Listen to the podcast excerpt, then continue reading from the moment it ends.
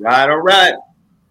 I'm back live, back in action, attacking the speakers from the field to the bleachers. This is the Third and Three podcast presented by the Sports Column and brought to you by Reebok. It's 7 o'clock and it's time to rock, so let the action begin.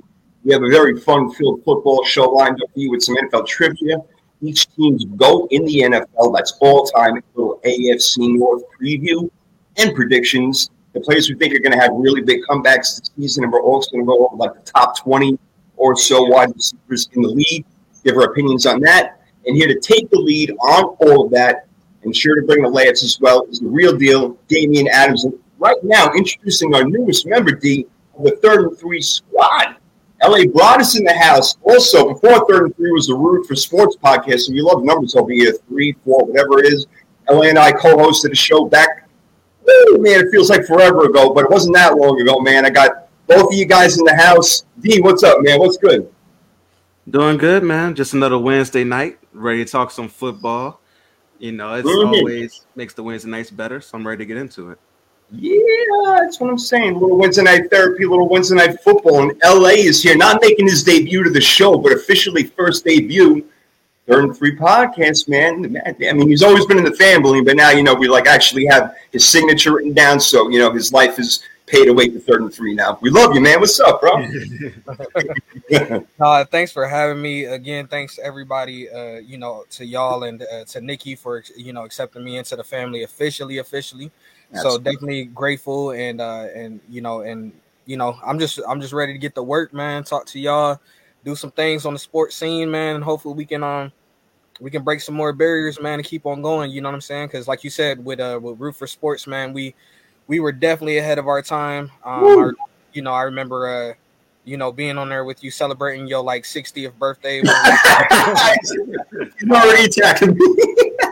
I love hey, it. Look, look, y'all. In case you didn't know, Jason is old, so I mean, it is what it is oh man, well look, obviously you got honesty with LA. He ain't gonna BS you on nothing right now because that's the truth. I am old and I got gray in my beard, but I buzz it to keep it looking cooler, right? So got a little bit of that, you know, salt and pepper action going on. It's all good. It's all good.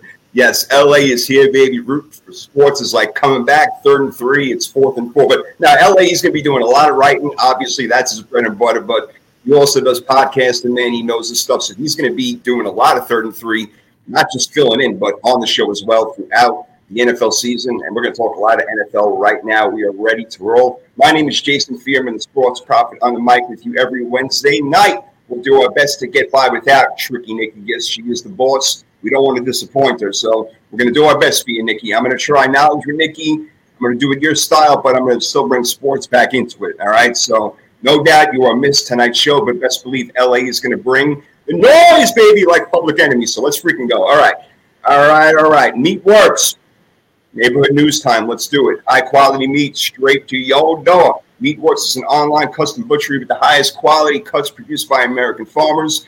Ooh, and I love that stuff, man. Members customize their own box or select from one of the curated boxes, 10 to 20% off USDA prime beef compared to shopping at local butchers or grocery stores, wherever you go. So, with Meatworks, you will always be eating great meat. Just go to third and three podcast.com. We'll take care of you over there.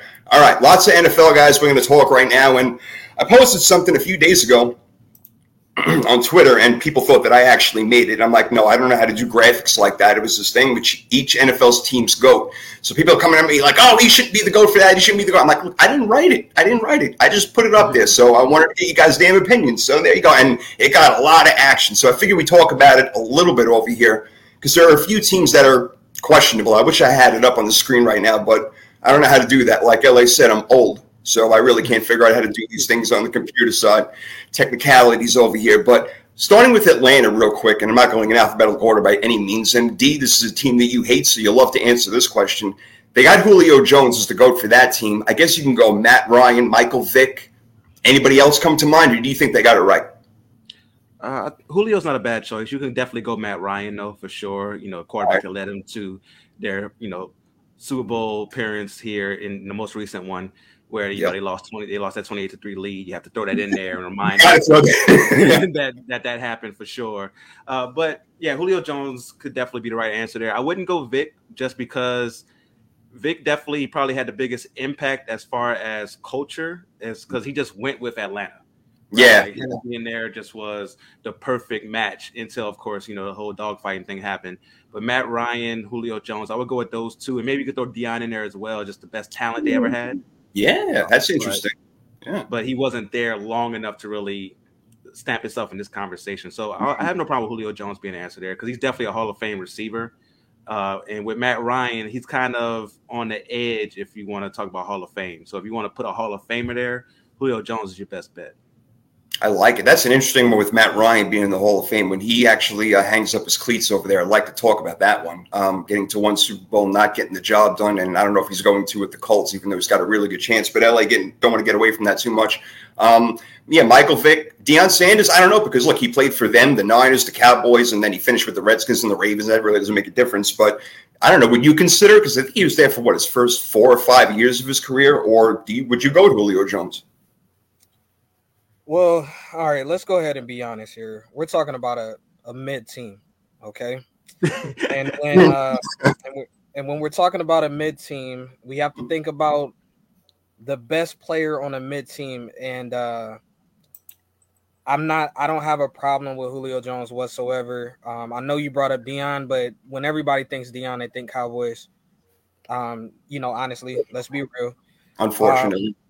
Um, yeah, and with Matt Ryan, he's always just gonna have that 28 to 3 stigma on his name. So I I I really like I said, we're thinking about a mid team right now, man. And I really I really don't have nobody else to really give give to you that uh-huh. I, can think about. Yeah, I, I guess I guess it's to be true. You know, it depends on again what you think of and you know how long somebody's career is over there. And I guess Super Bowl does come into it, obviously. So there's a lot of different things. All right. Um, you know, I think the Cardinals got it right with Fitzgerald, Ray Lewis for Baltimore. I'm not going to argue that. Bills, Bruce Smith, I can't argue it, but if somebody went ahead and threw Thurman Thomas in there, that wouldn't piss me off either. But Bruce Smith, I mean, all time sack leader. So, but I think D, they got it right with that one, huh? Yeah, I would go Bruce Smith there. Uh, a few years from now, it'll probably be Josh Allen. Ooh, uh, but, maybe. but Bruce, Bruce, it's Bruce Smith for now. Yeah, that's, right. what, that's, what I was gonna say. Like that, that name can definitely change in a few years. Yeah, that's an interesting one. I like that. All right, cool, cool. Carolina Panthers. That's an interesting one. I would say they got Steve Smith Senior there. L.A. That's.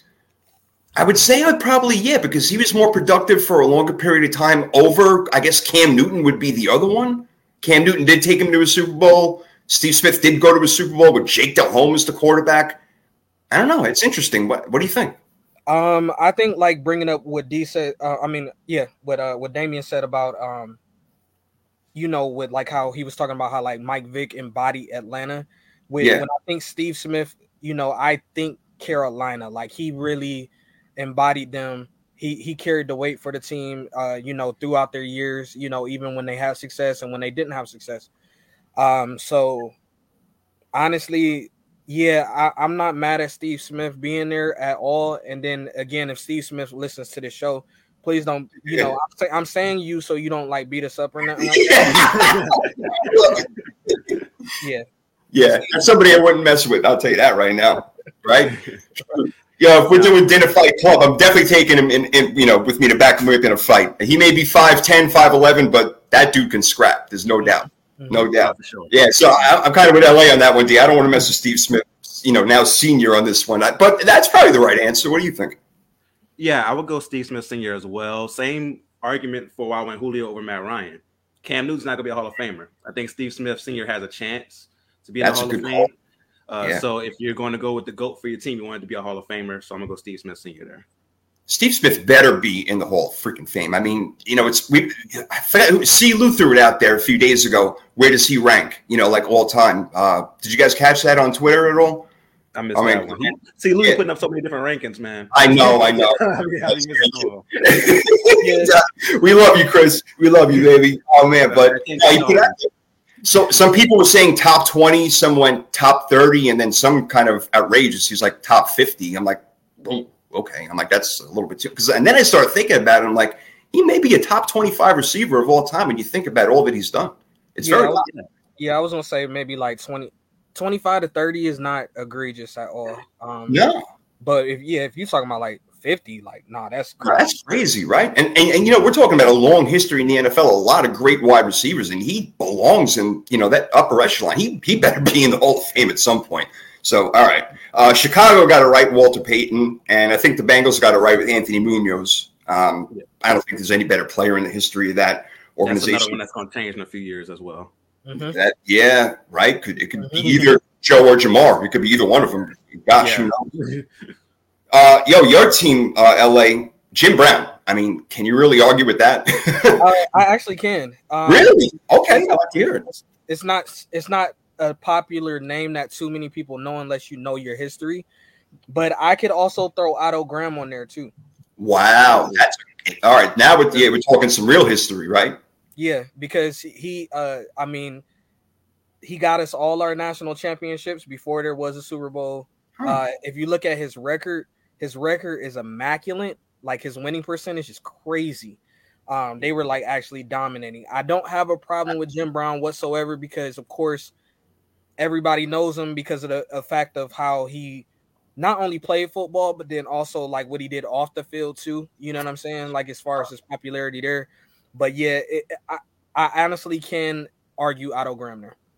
That that's you know what you certainly can. There's no doubt. Yeah, and the, but you know you bring in like cultural significance and things that he did for his community, Jim Brown, and that's you know that goes so. Remember, well, I don't remember. Obviously, I wasn't alive at the point, but him and oh, you know he was alive. He was, right, he was right. He was right there. Seen Rosa Parks get off the bus and everything. Come on, man.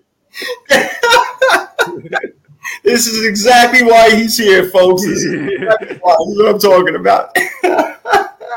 I love it, yo. You're killing me. Oh my god. All right. How about them Cowboys? Emmitt Smith, all-time leading rusher. I don't think he's the best player, maybe uh, you know, Damien, but all-time leading rusher. It's kind of hard to argue. I mean, but there are so many great players in that franchise. Would you go Irvin? I mean, Aikman, Staubach. I mean, you, I, I don't know, man. What do you think? I think Emmitt Smith is the right answer because yeah. he's the all-time leading rusher and how long he was with the franchise.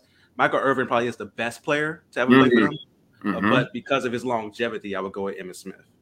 Yeah, man, and that's the biggest one that people came again at me as if I made this list, and they were like, "No, Emmitt Smith." If definitely you it'll be probably Michael Irvin because I know how much you love Michael Irvin. Yeah, I do. Yeah, yeah. yeah. Playmaker, man. I, I, mean, as much as I can love a Dallas Cowboy, I mean, for God's sake, but it's hard for me to argue that one, LA. I can't really argue it. All right, y'all might hate me for this, but I can see what y'all saying with Michael Irvin. He just needs chapstick. Um, his, lips, his lips are always ashy, but um, that's, that's another conversation. But no, uh, I, I, gotta agree with Damien. Damien losing it. Damien's losing it. oh, man. no, I gotta, I gotta agree. I gotta, I gotta, I gotta agree with Damien though. Like, uh, Emmitt Smith is the right answer. They did have a lot of uh, great players to come through. I mean, again, we would have to hit you up for that knowledge since you know when they were when last time the Cowboys were great, you were right there. That's true. I'm saying to be able to see it. So, yeah. uh, so, uh, but yeah, nah, um, yeah, nah, yeah, I'm, I'm not changing Emmitt. Yeah, yeah, yeah. There we go, Emmitt. Uh, maybe George Teague would like to argue that with us, bring him back on. Broncos, Elway, Lions, Barry Sanders, Green Bay. They have Aaron Rodgers. I think he's the best player that's been in Green Bay. And I'm not you know, I can go back to again, you know, when I was just born in 1966 with Bart Starr and those guys, but you know, that crazy. But no, Aaron Rodgers, that works for me, uh, Damien. I'm cool with that one. Yeah, if you're not going with Aaron Rodgers, it's because you don't like him. It's not because of what's on the football field. Mm. Yeah, it's because you got a whole problem with him and the the man bun. being uh, immunized instead of vaccinated, you have an issue with yeah, that. Right. You know, what he did on the football field, but when it comes down to the football field, Aaron Rodgers is the best Packer ever for sure. He's the best. I'm telling you. And Elliot, I remember first seeing him when he came in in this Cowboy game. Uh, was 2007, I think it was. I'm trying to remember the year exactly. I think it was 2007. Again, Brett Favre always in and out of the lineup, but he just came in and lit up the Cowboys defense. And the Packers said, you know what? That's it. Brett's out. You can keep retiring all you want. We're going with Aaron Rodgers. And ever since then, man, he's been one of the best quarterbacks I've ever seen play. So I got to go with him. Yeah, I mean, for I really hate the Packers for this because there's so many franchises out there that really they go for years and years and years, as you know, with my with, with the Browns. We we look for a quarterback for years and years and years, and then these jokers go from Brett Favre right to Aaron Rodgers. You ain't kidding, man. Come on, man. it's that, that is ridiculous, really. I mean, to, to, have quarterbacks play really for that long, and when Rodgers is gone, they're going to get lucky somehow and get the next best thing. You know, it's just, it's just going to happen. But they're only going to win one Super Bowl because that apparently is stigma with uh, these Packers, their quarterbacks. All right, um, Houston, J.J. Watt. Mm, I don't that's know, man. I, that's a tough one. I, I don't know. I go, I'm thinking like Andre Johnson could be in that conversation right there. Um, what, what do you think, D? I would go JJ Watt slightly over Andre Johnson because okay. JJ Watt in those first five years was just it was ridiculous what JJ was doing those first few years. Like it was mm. crazy when he was healthy. With three time defensive player of the year. Yeah. Years with 20 sacks. Like and the things that he did when he wasn't getting sacks, all the blocks at the line of scrimmage, the interceptions, like playing tight end at times, getting touchdowns. Like I think we're starting to forget how good he was when he was healthy. Like, dude's a first ballot Hall of Famer. I think Andre Johnson gets in as well. He's definitely somebody who's underrated because he played on some bad Houston teams. Played right. with uh, Pick Six, Matt Schaub. But when you when you think about the impact the player had on that team, I gotta go with JJ Watt slightly over Andre Johnson.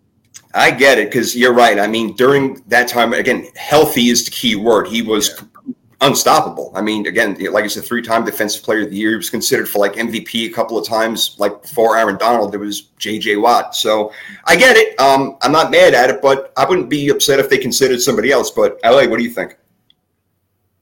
Uh, no, you got an argument with Johnson. Um, I think we were just debating that in a, a, Twitter space. Um, yeah, it was Johnson versus someone. Um, damn, it was another wide receiver. Why can't it? It wasn't Calvin Johnson. It was Andre Johnson versus. Uh, uh man, I can't even remember. But we were just we were just debating that, and um, I think it, it might have been in Ashley's uh, Sports After Dark. I can't remember what room it was, but um, but I definitely I definitely like Johnson. Um, but as you guys said, like we didn't see I mean, the way that JJ Watt came on the scene was crazy. Mm-hmm. And then and then I know y'all talking about health and stuff, but the man actually did play through a lot of his injuries, like like a lot too. Because yeah, I mean, in my in my recent memory, like I can remember that iconic photo of him stretching out his arms and he got that arm brace on or whatever yeah. that brace was that he was wearing.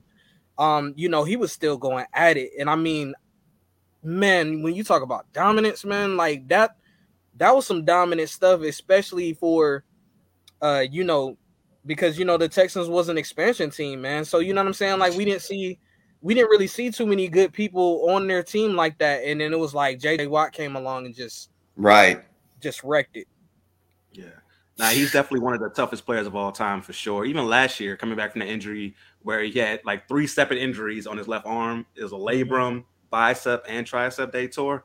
Came back to play in the playoffs. Like that's that's he's a he's absolutely crazy when it comes to football. His toughness and what he was able to do when absolutely healthy was just crazy. Mm-hmm. Guys make a good point. And LA used, I think, maybe a real key word there: dominance. Um, so yeah, he was probably the most dominating player at his position in Houston Texan history. So I can get on board with that. Um, Chiefs, Tony Gonzalez. Again, that's probably going to be a different answer in a couple of years, also, if not already. Patrick Mahomes. I mean, come on, he's amazing. Jacksonville's an interesting one, but I think they probably got it right. Fred Taylor, D.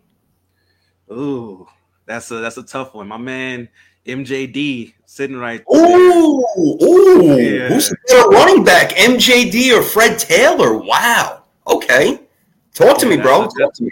That's what I'm saying. That's a tough one because Fred Taylor was an absolute monster athletically. He's another one who, when it came to staying healthy, it was a big thing for him. But Man, mm-hmm. he was a monster. But Maurice Jones-Drew, human bowling ball, could do it yeah. all from from running the ball, catching out the backfield. Great blocker.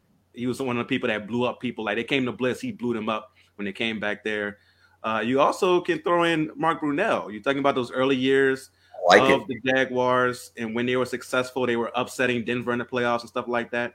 Mark Brunell is a big part of that. You know, mm-hmm. they have they have like a sneaky good history to say they haven't really won anything. Like they have a sneaky history where you're like, okay, Jacksonville from time to time has done things, and then they'll go through these dry spouts like they're in now. Right. But they have a good history, but Fred Taylor, I'm not mad at it at all, but I would just throw Maurice Jones-Drew in there as uh, another candidate.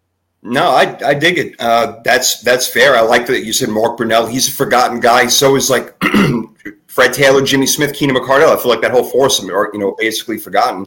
But I like that right there too. MJD. That's really interesting, man. And wow. All right. Okay. All right. What do you think, LA? Uh, I really can't. I, I was trying to like just go off the top of the head without like looking it up, but I was just thinking like more so didn't Fred like have like a he had a longer career, right? So maybe that's why he's there over MJD. Maybe, or maybe because he was like the first really good running back they had in their short history. I mean, I remember the, that 1999 season where they basically ended Dan Marino's career and they beat him 62 to seven in the playoffs. I mean, they just absolutely romped him, Jacksonville, and they made this incredible run. They were 14 and two. If memory serves, I, I hope I'm right. They were 14 and 2, and I swear to God, the only two games they lost that season were to the Tennessee Titans. Hmm. Then in the playoffs, they played the Titans again and beat them. The Titans beat them three times that year. The only three losses that Jacksonville had were two in the regular season to Tennessee, and then one in the postseason to Tennessee. Because I know the Titans went on to play the Rams that year in the playoffs and uh, in the Super Bowl, excuse me. And that was the first, uh, you know, show on turf sort of thing. So wow, that's really interesting. Wow, I am old. Holy shit! All right, uh, Raiders. Uh, real quick, real quick, Jay, just to oh, yeah, go ahead. Go ahead. put it in perspective. So Fred Taylor did have a longer career, like LA was saying, mm-hmm. but Maurice okay. Jones-Drew had like a better prime. So when you look okay. at Maurice Jones-Drew in his three best years, he got you over 1,300 yards, led the league in 2011 with 1,600 yards rushing, uh, and also was good receiving the ball as well. Like I mentioned earlier, had almost 400 yards receiving, which back then was a lot for running back. Absolutely. Uh, Fred, Taylor, uh, Fred Taylor never got close to that receiving except for one year in 2002. Uh, but he had more thousand yard seasons over his career and played, like I said, did play longer. So it's a tough one if you want to go peak versus longevity on that one. Yeah. But Fred Taylor's not a bad choice. Okay. No, I, go ahead. if I, you're going to say, because I like that. That's some good backup evidence right there. I like that. No, no, that's what I was doing. I was about to like look it up because I was like very curious. You know what I'm saying? I didn't yeah. want to be like I didn't want to you know just be shooting off the top of the head like that crazy. But I mean, no, that makes sense though. I mean, because and then again too, like you know, like with with with Jones-Drew, like you know, like Fred Taylor kind of like passed him the baton because you know they was on the team at the same time and everything. Uh, was it like one of those nice little duos back then as well? Um, yeah. yeah. So, so you know, I mean, and and Jones-Drew definitely did have a terror like in his peak. He did he did go through and crush some people like so. Um, but yeah, like I said, I don't have a problem with if you want to argue with Jones-Drew or you know having Fred Taylor there. It's, it's fine with me. All right, cool. No, I like it. I like it. And yeah, I'm double checking that. Jacksonville was yeah 14 and two that season, and the losses came to Tennessee. That's just amazing. Wow, unbelievable how that happens. Ooh, all right, let's go through a few more of these real quick. Um, I like the Chargers. They went with LaDainian Tomlinson. I think he's a top five running back of all time, so I got no problem there, D. Yeah, the only other person I could think of is maybe Antonio Gates that you could throw in there. Okay. Uh, yeah, Antonio Gates was definitely a monster. He's going to be a Hall of Famer for sure. Uh, but LaDainian Tomlinson, you could make argument is top five back of all time. Yeah, man. Uh, so it's, it's hard to argue against him. Yeah, some old timers might say Dan Fouts or Kellen Winslow, uh, senior. That would be uh, like me. I'm old, but uh, LA with uh, LT, LT Junior. I'm, I'm, I'm, cool. With, I'm cool with LT. LT is actually one of my like top three favorite backs, like personally. Me too. Um, me like, too. I, I really like LT. Um, but I also got to show some love to Antonio Gates, man. Uh, you know what I'm saying? He, you know, he went to Kent State up here in Ohio. Uh, took us to like the, I think it was what the Sweet 16, or took them to the Sweet 16. Um, you know what I'm saying, before he went to the NFL. So um, definitely got a lot of love for Antonio Gates. And uh, but but I'm not I'm I'm I'm not mad at LT at all. No, hell of an athlete, Antonio. Antonio Gates is a real cool dude, man. When I was in the Navy in San Diego, that's when he was with the Chargers. Got a haircut at the same place. Uh, plenty of times when I was in line about to get my haircut, you know, as soon as he come in, though, he skipped the line. Yeah.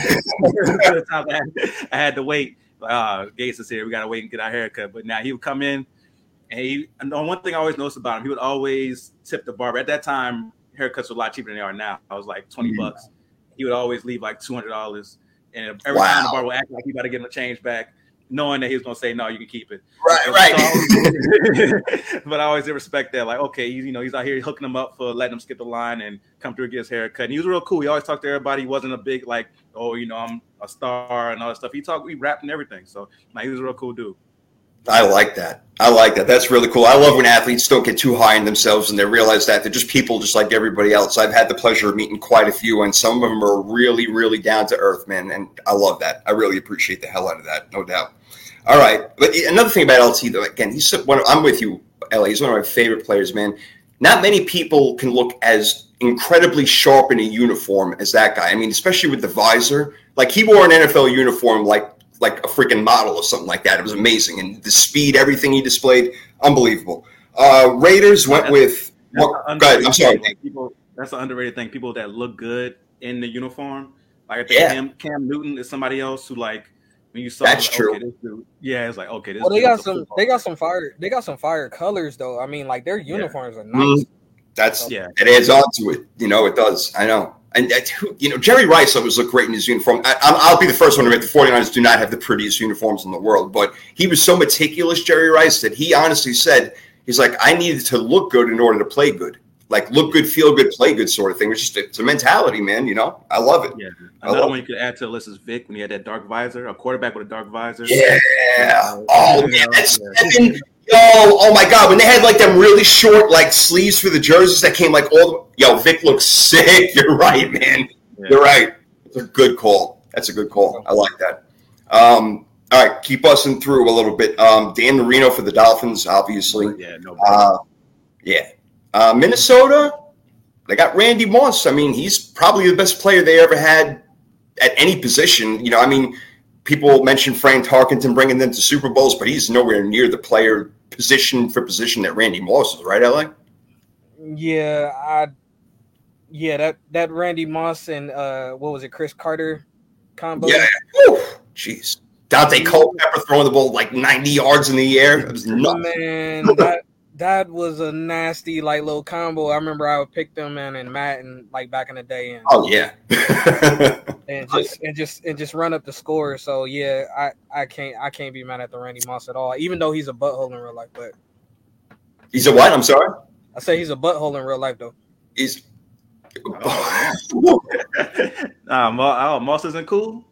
Nah, he's not cool at all. I didn't know that. I thought you see, I, I thought he was cool. Like after watching him at ESPN, I thought he changed his whole attitude. No, he might, he might, he might have changed it up. But I know when I interviewed him, um, when I was doing the uh, um, the Hall of Fame when he got into the Hall of Fame that year. Yeah. Yeah, nah, he was uh either I caught him on the wrong day or something like that, but nah, he did he did he was not a nice dude. Yeah, maybe you're right, man. That's the worst, man. Oh man, that stinks, bro. Hate to hear that. Especially I mean, but again, but again, I might have caught him on the wrong day. You know what I'm saying? Because sometimes, you know, not everybody's having a good day. You know what I mean? So, yeah, yeah, that's true. That's true. But there's also, you know, respect and manners and things like that. You know, regardless of who you are. I mean, if I'm having a bad day, I'm not going to tell somebody who's like next to me in line at the grocery store, "Yo, fuck off." You know, I'm not gonna. I mean, I mean, again, uh, it was. Nobody told you that. I mean, you know. I mean, I'm just saying, like, I thought he would have been happy. Like, I'm like, dog, you, you in the Hall of Fame. Like, we, we here at your Hall of Fame celebration. Like, yeah. But he was just not happy that day. I don't, I don't know what it was. I, all right, maybe hopefully it just was a bad day for him because I used to not like him myself. I'm with you. And uh, yo, you mean Cortland Griffin saying what's up? What's up? What up, Cortland? Hey, what's happening, bro? All right, all right. I, I can see I can see Fran Tarkenton there though, just because of what he did for the team, leading to those Super Bowls back in the day, and he was somebody who kind of was a a modern quarterback back then. You think about his mobility and what he was oh, yeah. do along with his arm talent. He was definitely a very talented quarterback who kind of gets lost in the conversation because of time. Uh, but Randy Moss, freak, like you said, just absolutely ridiculous what he was able to do those first few years with the Vikings. So I can see Fran Tarkenton if you want to go with somebody who was there longer, who had more team success.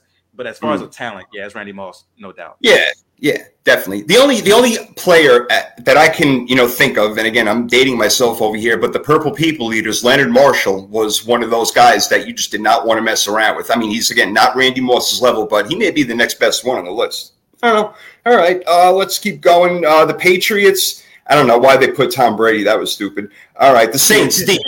Good with uh, Drew Brees? They got as their number one guy. He brought you your only Super Bowl. I mean, is is he the one? Yeah, it's a no-brainer. Drew yeah. Brees. I always say that the statue outside the Superdome should be Drew Brees and Sean Payton going over a play sheet together. Like they oh, changed oh, the outlook. Yeah, they changed the whole outlook of the franchise. So Drew Brees, no-brainer there.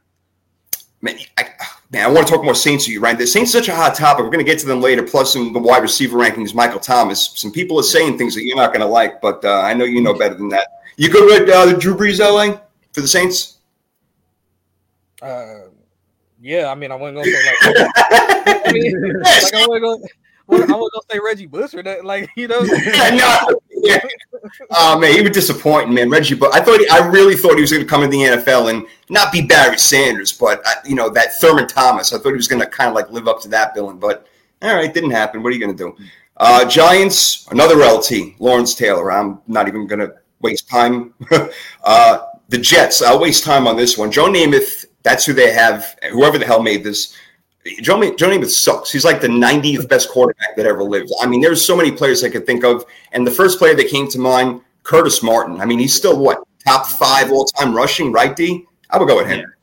Yeah. yeah, Curtis Martin, consistency. Another one when it comes to oh yeah, consistent over time. He wasn't crazy athletic. He wasn't this guy who was just going to burst for 90 yards all the time, but mm-hmm. consistently getting you four, five, six yards a rush. Curtis Martin, somebody who did that all the time, and that led to all the yards he gained over his career. So I would go Curtis Martin there. And honestly, I was going to think of other Jets, but maybe go like a Wayne Chrebet. oh. other guys, but nah, it's Curtis, Curtis Martin. I think by far is the the, and maybe throw Darrelle Revis in there. Uh, yeah, short time, yeah, great at during it. My man. Brian Weinstein from back home. What's up, man? You got Vinny Testaverde. Oh, he's going back to these days. Nick Mangold too. I mean, they yeah, they, Nick Mangold was a very good center, and yeah, Testaverde. I mean, as old as he was playing for you guys, then uh, doing some pretty good stuff. It was pretty amazing. Brian loves his Jets, man. I'm glad that he chimed in over there. But uh, yeah, I got to go with Curtis Martin. Um, yeah. Right, LA. You got anybody else in mind? I mean, I, Wayne nah, the same college actually. No, I really like I really like Curtis Martin. Um, I I still remember playing with him on Madden and like, and mm. it, it, it, baffled me because his, his speed was like an 88 or something like that, or 87. But yeah, he wasn't he wasn't super I, fast. Yeah, he wasn't super yeah. fast, but it was like I was breaking tackles and right, still right. like getting my yards with him. Yeah. Um, so and and not that I was playing, I wasn't playing with the Jets. I actually was playing franchise mode and just brought him on the team. So, so, I want to make that clear. Like I'm not. I mean, unless unless we playing random random select or something like that. But but not. Now I remember Curtis Martin like he was just unstoppable, and then like y'all said, the longevity. You know, I got to give him credit for that, just like how I gave Fred Taylor the credit. No doubt. And consistency, like you said, do you hit it right there? I mean, he every year he gave you everything he had, and it was always you know, good enough. I mean, like you said, four or five yards at a clip, like no problem. He followed his blockers well. He was just a really, really smart player. Really, really good player. All right, we got a couple more here to go. Um, Steelers, Mean Joe Greene. Oh, this, they had a lot of great players in their history. All right, so we got Mean Joe Greene, we got Jerome Bettis, we got Bradshaw, Roethlisberger, Antonio Brown. We got Troy, Troy Polamalu. Oh, that's a good one. That, wow, talk, LA. Yeah, let's talk about this. What? That's, I mean, I, I, mean, I, I, really don't want to talk about this. yeah, he wasn't running damn Pittsburgh Steelers. Our resident Cleveland Brown fan over here. but uh, but not uh, you know the names that when I think I don't I don't think Mean Joe Greene um and like I said it could be because of my age or whatever like that. But when I think about the Steelers, I mean for you not to even put like of course like you know Big Ben deserves to be talked about as well. You know what I'm saying? Um, mm-hmm. Um, like Cortland said, Hines Ward too. Yep. Um, they they they just had so many freaking players, and I hate that. Um, but, you know. I got them all pissed off. And that's for talking about my age, bro. but not um yeah and, and then even like with jerome like jerome was like another one of them longevity man consistent uh wasn't the fastest you know what I'm saying? Like, and you got that Super Bowl at the end, all yeah, that. Yeah, and and that's the one time I did actually cheer for them. Like, is when he when he did it his ring because out of everybody, because my mom is a Steelers fan. Um, which uh, is probably why we butt heads so much. But I was going to say, how do you guys even talk? My goodness. well, she don't she don't really be into sports like that. But if her Steelers are on, then it's like oh, okay. Um, but anywho, um, but she she has like the biggest crush on Jerome Bettis. Like she loves Jerome Bettis. So um, he's such a great guy too. Wow. Yeah, yeah. So I used to I used to keep up with him and his career. So that was the one time I actually did cheer for them to see him get his ring. Yeah. Uh, but yeah, there's there's so many players. I I don't know why they picked Mean Joe Greene unless they was just trying to be hmm. nostalgic or something like that. Maybe, maybe that's what they were going with. I mean, again, it's not like he's a bad answer. There's just so many other ones that could be in there, and you guys named them all, right? I mean, yeah, uh, Hines Ward again. That's another great one. And if we're really talking like for real, how great a player was, as much as Antonio Brown is disliked, he was incredible. you know, I mean, what he did for the Steelers, nobody else did. Lynn Swann, John Stallworth, Again, I'm so freaking old. Look at these names I'm mentioning over here. God. Oh wow. All right. Um, Jerry Rice for the Niners or Joe Mont. They put Jerry Rice. Would you guys go Joe Montana or Jerry Rice? Mm. I would go Jerry Rice because he's the greatest as position. Uh, with Joe Montana, you can make the argument that he's the goat, but he's in the conversation with the top five quarterbacks. With Jerry Rice, it's Jerry Rice, then everybody else. So that's why I would go Jerry Rice. I love that you said that. And for everybody else talking about Terrell Owens and uh, you know Randy Moss, it's Jerry Rice all the way. Uh, greatest, but, but yeah, Joe Montana, he's got the four Super Bowl rings, and he did win two Super Bowls before Jerry got there. LA, so Cortland's liking Joe Montana. This is hard, yeah. this is hard for me.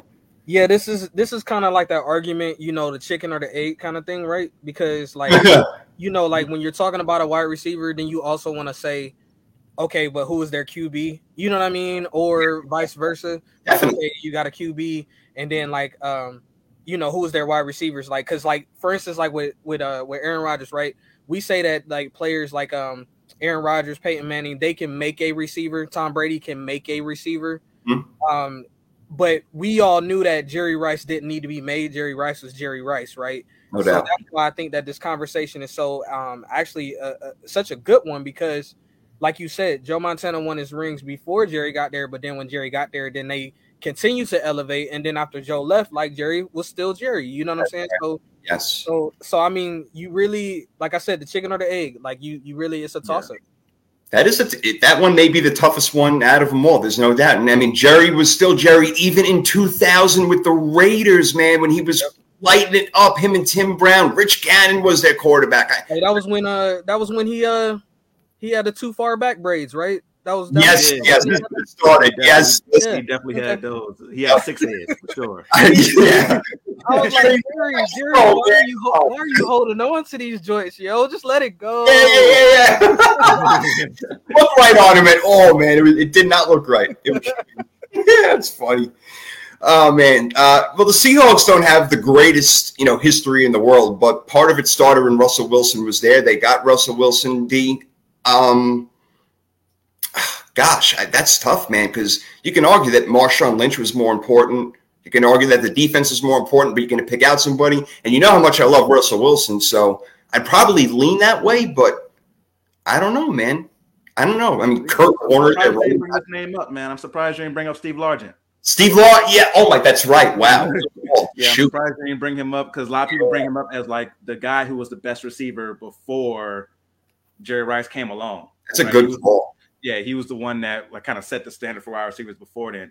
Uh, but if you're talking more modern, I would go Russell Wilson uh, there. Uh, it's just tough because when they were having their best team success, Russell Wilson wasn't the Russell Wilson we know now. Right. So that's, I, that, right. that's what makes it so tough because when they were there having their team success, it was about like Cartland is saying or Cortland is saying with Bobby Wagner, or you could say Richard Sherman. You could throw him in there. Mm-hmm. even Kam Chancellor, if you want to talk about somebody who it wasn't a long time, but when Kam Chancellor was healthy during that peak, uh, he was a monster hitting people. Earl Thomas, Earl yeah. Thomas, safety, right? Shoot. Yeah. All right. I'm wow. Yeah, yeah, yeah. And that, and that, to piggyback off of that, that's exactly what I was gonna say, Damian. Like to have Russell is there, I, I I get it, right? You know what I'm saying? But yeah their success really was that defense, and for them not to name anybody from the defense, from the Legion of Boom, anything like that, it's kind of it's kind of wild to me because Russell got a lot of his, I mean, with the with that defense, it was that defense, and then they asked Russell not to make any mistakes. You're and right. That's, and that's literally what it was. And he could have had another one if they would have just handed the ball off to Marshawn. So Uh-huh. you, you know what I'm saying? Like, so yeah, I, I can we can argue that. Russell. Yeah. They asked Russell not to make a mistake, and he made a mistake right there at the goal line. That, that was a big mistake. It was a hell of a play by Malcolm Butler, though. One of the, I mean, when you talk about one of the best plays ever, I mean, that is definitely got to be top ten because they talk about how they practiced for that play, they knew it was coming, and he just jumped the route. It was unbelievable, unreal. Uh, okay, three more to go, real quick. Um, the Buccaneers, Derrick Brooks. That's who they got listed. LA, Derrick Brooks. Now, I mean, he was obviously Hall of Famer, monster linebacker. Could have been the MVP of that Super Bowl. I mean, he was great. They have so many. They, they have Tampa Bay Sneaky has a lot of really interesting players like Warrick Dunn, Mike Alstott, um, Warren Sapp. Right? I, Yeah. I don't know. Um, that and that that team in 2002, unbelievable Super Bowl team. That was very dominant. Uh, Elliot, let's go to you first. What do you think? They have Derrick Brooks, Rondé Barber's Cortland mentioning. That's interesting. I, I Yeah. don't have a problem with it at all. But if I had to, the I I remember Alstott well. You know what I Mhm. mean? Like like that's somebody that really really sticks out to me. For him to do what he did at his position uh, of being a fullback, like we didn't see that from that position um, back then. Um, normally, and we right. probably will never ever see it again because the fullback is like really kind of disappearing. Um, you know, from from this NFL. So it's only like maybe three teams that use one um these days. So I I gotta get a man props, man, for doing it. Probably being one of the best fullbacks to ever uh, play the game, man. So him being at the top, you know, and being a goat, I gotta give it to him, man. I like it. I like it. You know, that's unorthodox, but I, do like it. And you make a great case. He's one of the most memorable Bucks that they have, and he was a huge part of that team's success and run. Um, they were mostly known for defense, but they still got it done. I mean, that, that team they had Keenan McCardell. He went from Jacksonville to that team. He won a Super Bowl with him, D. But they got Derrick Brooks. You cool with it, or you leaning somewhere else? So Derrick Brooks, I have no problem with that selection. Like you mentioned, Hall of Famer was a big Mhm. part of that success they had late '90s, early 2000s for sure. But I'm gonna throw a wild card at you, Mike Evans. When you, Wow, when you look at his career, when you look at his career, a thousand yards every year. Like he's never been under a thousand yards, extremely consistent. Uh, going into now, this is his one, two, three, four, five, six, seven, eight, nine, the tenth year. Dang, getting old Already? Yeah, Whoa! Wow. yeah, either either ninth or tenth. I can't count, but he's at a thousand yards each year. Very, very consistent. He's got what four Pro Bowls and some All Pros in there. Uh, he's somebody who's going to be definitely all-time leading receiver for them by far. Uh, got a Super Bowl now. Going to be part of some, some very successful teams. So I think conversation. That is so good, bro. And you want to know what people like probably shaking their head, like, what the hell is he talking about? Here's what you're talking about. He got in the league in 2014. He has had a thousand yards every year, like you said. Last year, 14 touchdowns. The year before that, 13. Yeah, Tom Brady was there, granted, but he still got eight, eight, had 12. You know, Jameis Winston a couple of times. So that's a that's a hell of a call, man. When you talk about production, that's interesting. It really is. LA, he makes a pretty good case right there. Nah, he does. I mean, the the guy has the longevity. He has the numbers to back it up. I mean, I, I'm not, I'm not mad at that selection at all. Mm. Wow, very cool. I, mean, like but that. That is that out, was- yeah, that was out of that was out of left field though, man. that is out the box, but a, a good out the box and an observant one as well. I mean, you have a thousand yards every single year. That's really freaking. That's that's impressive. All right, that's a good job right there, D. I like it. All right, two more to go. Um, all right, this is the one that everybody freaked out over because you have the Houston Oilers and the Tennessee Titans. So they put for the Titans organization as a whole Warren Moon. So all you I heard was Warren Moon never played for the Titans. Blah, blah, blah, he played for the Oilers. You know, blah, blah, blah, blah, blah, all this, you know, garbage back and forth. It's the same organization, though. Like people need to Yes, it is the same organization. Look, if you want to split it, Houston Oilers and Titans, I'm fine with that. Going Warren Moon and probably Steve McNair, D. Like if we're going, you know, modern Titans, or am I missing somebody? Derrick Henry, maybe. I don't know. Ooh, I don't know. if if Derrick Henry continues to be productive, he has a couple more of these just monster years. It doesn't have to go for two thousand yards, but another one, like another 1,500 yard season, a couple more of those, I could see him taking that spot over McNair just because of his production. Uh, but McNair was a monster, though. Uh, McNair having that co-MVP along with Peyton Manning that year, leading his team to a Super Bowl.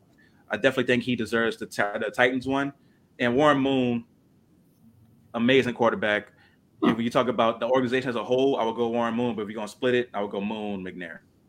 Yeah, I dig that. I dig that. Um, and Cortland over here, like, he's a Titan fan apparently, right?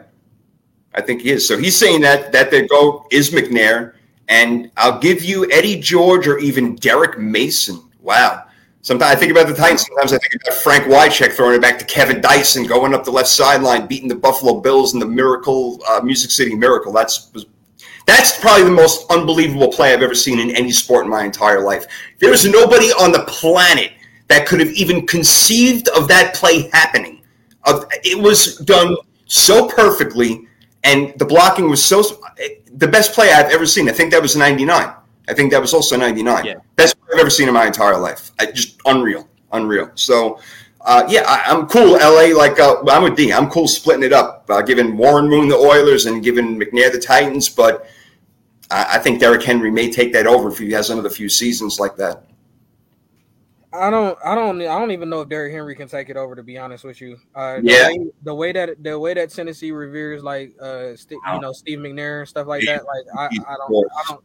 They're gonna need, they're gonna need somebody to really just come through and like, you know, just blow the roof off or something like that. Even though Derrick Henry is having an amazing career, how, however, like I don't know how much longer he can sustain that because they are running him into the ground the basically. Yep. Um.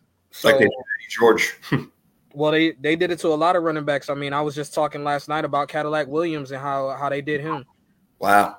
Um, but uh, but yeah, yeah. I don't think I don't think nobody's bumping McNair from that spot for a while, unless uh, unless that boy comes in. Uh, what's his name? Uh, Malik something. Yeah, Malik Willis. Yeah, unless yeah. he comes. In, it not you know what I'm saying if he comes in and, and, starts like tearing it up or something like that, like I could see another quarterback doing it, but I, I I don't I can't see them knocking McNair off of that yeah, we know it ain't going to be uh, Ryan Tannehill. That's for shit sure. I, Orler was in the stadium for that game. Wow, that's amazing. I would have. Oh God, and Earl Campbell's another great call. Actually, that's that is a that great is. call. Mm, yeah, that is. Yeah, I don't even know why I didn't think of that. That's an excellent call. Uh, finishing it out with the Washington Commanders, whatever the fuck they are. Uh, they got Darrell Green, who's one of the best cornerbacks of all time, and the, like a freaking missile. That guy, like a dart. He was so fast. I mean, I could think of maybe John Riggins, who you know helped them win a Super Bowl. Um, yeah. Art Monk, one of their all-time wide receivers. Yeah, Cortland's going Riggo also. I, I could John Riggins may be a more popular, memorable answer. D. I may have to go Riggins over Darrell Green, even though Darrell Green he, he may have been like five foot six, but he was still pretty incredible. Yeah, I have to go Green just because of again the longevity. Well, he played for what twenty years. he, he played for such a long time. time. Yes, you're right. Yeah, he played for such a long time and was good. It wasn't like he just was hanging on. Like he was good for the majority of his career there, one of the top corners in the league. So I would go Green just because of that. I, and I get it. I, I like London Fletcher was definitely an excellent player, not somebody that comes to mind right away, but I like that. I like that. Uh, LA, yeah, this is the last one. Would you stick with Darrell Green, or would you go, you know, one of their other legendary players? Because it's nobody modern unless uh, Chase Young becomes what we all think he's going to become. No, I, I, mean for the for the Commodores, I'm gonna definitely stick. with, uh, yeah, I call them the Commodores. Um, but uh, no, nah, I'm definitely gonna stick with that pick. But uh, man, I, I wish Taylor would have lived longer. You know what I'm saying? Like, man, mm. he he was he was having he was on his way. You're right. You're right. He was amazing. Oh my gosh. That's so you did not want to go over the middle when he was playing. I'll tell you that right now. He was going to light you up. really. I'm glad we did that, man. You know, that was actually, I like that. That was fun. I'm glad we went through some of that stuff. That was cool. I love it. I love it. All right, let's get into some more stuff over here. Let's do some more football action. But before before we get into Mount Player Player, which is going to be awesome. Players of comeback seasons, so they're going to have big comeback years. Going to spend a couple of minutes over here. It's old news, but it's an interesting category to get into. And LA, you brought this up with you know Calvin Ridley being suspended the whole year for gambling on sports and makes everybody think obviously Pete Rose and he's banned from baseball. Is he ever going to get back in? Yada yada. So, in a bucket, if you just put it all together, I'll just give you my quick stance. D, give your and you know, LA. I know that you know you, you got a lot to say about this, so I'm looking forward to hearing what you got to say. But real quick, you cannot bet on your own sport. You just can't. And the reason why, number one reason, is because you're a player in the league or a coach, whatever, and you have inside knowledge about certain things, especially your own team. I don't care if you bet on your own team to win. There's still something to that, especially if he's playing, which he wasn't. He was not playing. But you know, if you are playing that, that's a whole nother level. You there is cause and effect there, or whatever you want to call it, guys. In my eyes, because again, you're a player in the league. You have knowledge. You know your team well. You know other teams. You could be talking to other players, and it's not like having inside knowledge if you're a gambler. That's a whole different story. That's different. That's shady, weird shit. All right. This is a player gambling openly on the sport that he plays in, and whether or not it was his team or not, it's number one against the rules. So you just don't do it. All right, because they have it written there. You cannot gamble on sports. You cannot bet on any of this activity. So I agree with it mainly because you have that inside knowledge. You're in the league and you know more, and there could be a reason why you're betting and different things like that. D. So I, add whatever you want. I don't even know what your position is. And then LA, uh, I want to go to you because you brought it up, and I, I like to hear what you got to say. So D, what is your position on that whole thing? Whether it's Pete Rose, Calvin Ridley, or just in general, what are your thoughts? Yeah, I agree that, and you're participating in a sport, you shouldn't be betting on that sport, right? Uh, with Calvin Ridley, it's a little weird because he wasn't there, uh, mm-hmm. but he still, like you said, could have some inside knowledge on it. I don't know if I would have did a year because he wasn't there, right? And he was away from the team, and it wasn't his. From what if I remember the reports correctly, he wasn't betting on Atlanta. Uh, I don't think so. I don't think he was. Ellie, do you, did you read it recently? I don't think he was betting on Atlanta, right? No, nah, he wasn't. Okay, go ahead, Dean. He wasn't. So for him not to bet on Atlanta, a team where he would have some information to bet on the other teams, it was a dumb decision, and he definitely deserved to be punished. I don't know if I would went a full year with it, but I understand why because NFL is saying we have to set a precedent. This isn't acceptable. You yeah. can't bet on the sport. We're going to go ahead and lay the hammer down now and scare future players from doing this. So I definitely understand why it was a full length year suspension. And I totally agree. I think that the suspension was way too long. They're definitely making a statement. So you nailed it right there. This is an absolute no-no. This is like the one of the biggest no-nos they got, LA. But again, he broke the rules. He knowingly broke them. He knew he cannot uh, gamble, but somehow he did it anyway. So whether or not it's right or wrong, it's in the rules, and he got suspended a year for it. I think it's a long suspension. I agree with D. But overall, your opinion on this thing, I'm, I'm looking forward to it. Well, real quick before I start, uh, shout out to uh, Damien and his Rocket Power shirt. That's uh, that, that's, that's, flames, man. I love it. Appreciate um, it. Appreciate he's always got the best t-shirts, man.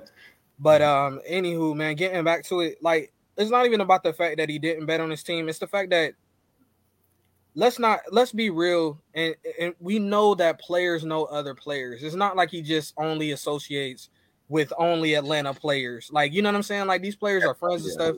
So like he could have inside knowledge to everything that's going on, you know what I'm saying, in the league or whatever like that, and, and betting on it. Um, also too, it what made me, which I don't know if you guys like looked at everything, but the thing that made me cringe is, and one of the biggest problems that I think we're facing in America nowadays, especially when we're debating or talking about any type of subject, is that whenever somebody posts something about one person doing something wrong, instead of addressing that actual problem with the solution, people want to bring up another problem instead.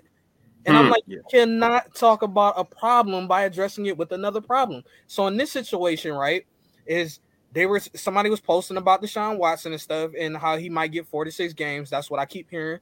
And somebody was like, Well, Calvin Ridley got a year. Dude, what the heck does that have to do with anything? Yeah. I'm with you. Yes, I'm with you. Like the two aren't even the same thing. Um, and then also again, if you don't like the fact that Deshaun Watson get 46 games, just say that. But mm-hmm. do not sit up there and try to bring it bring up something else that is completely irrelevant to the argument. And that's why I think that there's so many arguments going on in the world today. Uh, so many arguments going on in sports debating or whatever it is. You know, it could be anything in life. Stop addressing the problem with the problem and just address the problem with the solution, people. I love it, man. Yo, that's that's real and that's you know that's deep at the same time, man. I'm not trying to get all philosophical, but that's the truth. Don't address a problem with another problem. That's that's great. I, that that is excellent. And you know what? You're absolutely right, LA. That happens all the time. Oh well, you did, but well, look at that. No, let's stop pointing fingers. Address the issue at hand. No doubt. I totally agree with you. So yeah, we're all in agreement over here. You just can't do that. Maybe it's again a year is harsh, but no, you can't do that. And again, it's in the rules. Bottom line, it's in the freaking rules. You just can't do it. That's all there is to it. So don't yeah, do it. And to piggyback off of LA's point, you can't really compare anything to the Deshaun Watson situation. There's no apples to apples situation with Deshaun Watson. Like it's a totally different situation. We haven't really seen anything like this. Oh, it's unprecedented. yeah, that I can remember in any of the leagues. So it's nothing that you can compare it to and say, oh, he should be suspended this long because this person got this or that person got that. They have to look at this situation in a vacuum by itself and determine what they're going to do. Now, like LA said, if you have an issue with him playing this year because of what he's accused of, I get it, right? Because the accusations were nasty. And I can totally get why you'd be upset with him being able to play this year. But for me, I would say that he does have the right to play because he's not going to jail if no matter what you think about what hmm. he did, he's not going to jail. There wasn't enough evidence to indict him, so he has the right to do what he does for a living. He just happens to have a job that millions of people pay attention to, so that's why it's going to be so much more light on it. So for me, a lot of people on my podcast, I talked about it, and I said that if I was the NFL, I would go four to six games. I think I would go four because he already missed all of last year. I understand he got paid, but he already missed all of last season because of this. So right. I would, if I was the NFLPA, I would argue this is really a 21 game suspension, not a four game suspension, because he missed he did, all he, last season. He didn't miss. He didn't miss last season because of this, though. Um, remember he sat out, and remember they were doing like him playing him safety and stuff like that in training camp.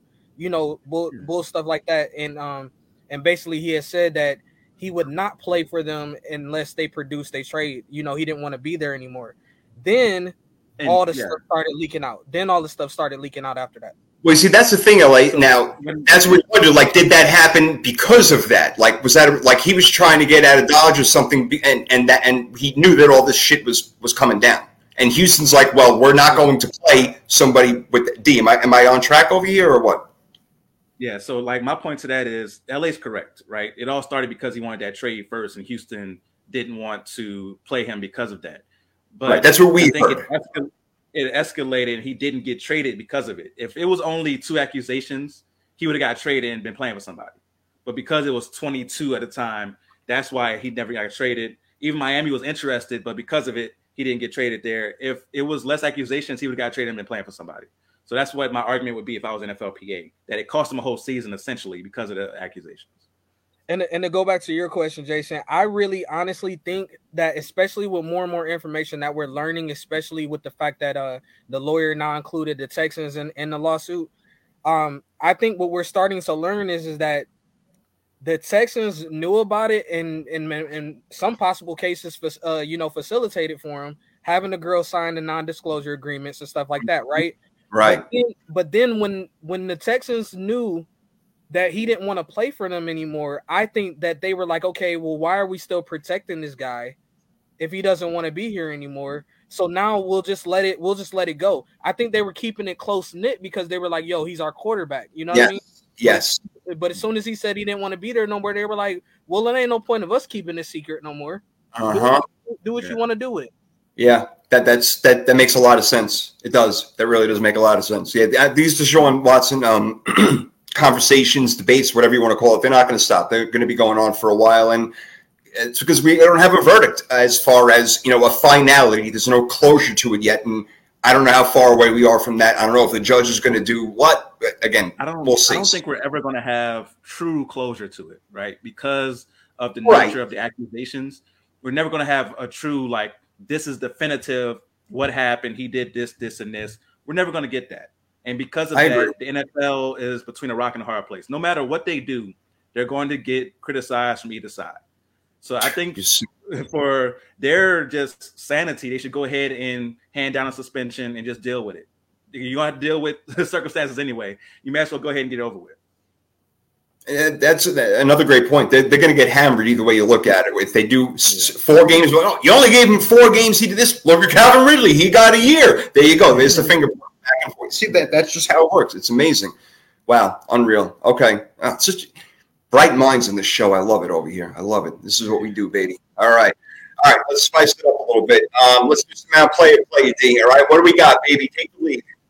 So Mount Player Play is brought to you by Beer Drop. All right. So when you go to a stadium or you go to a restaurant, you're usually spending 10 to 15 dollars sometimes depending on what stadium you're at to drink a beer and enjoy the game. But why not have the beers come to you at only $5 per beer at a nice shipping cost? If you go to 33podcast.com, scroll down a little bit, go to our beer drop link. We have beers from all across the country delivered to you each and every month at $5 per beer. But you only get that price if you go to 33podcast.com and use our special link. So go to 33podcast.com, use the beer drop link, and get beers delivered to you, all different types of beers.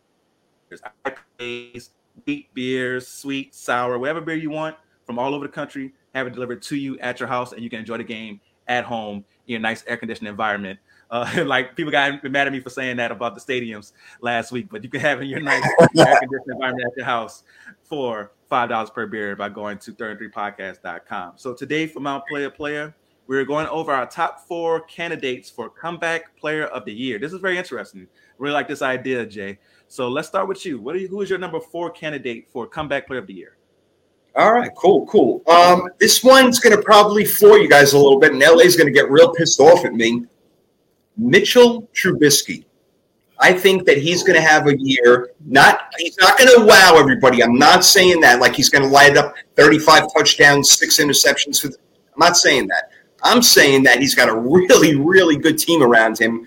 We have questions about the offensive line. We'll see how they shape out this season.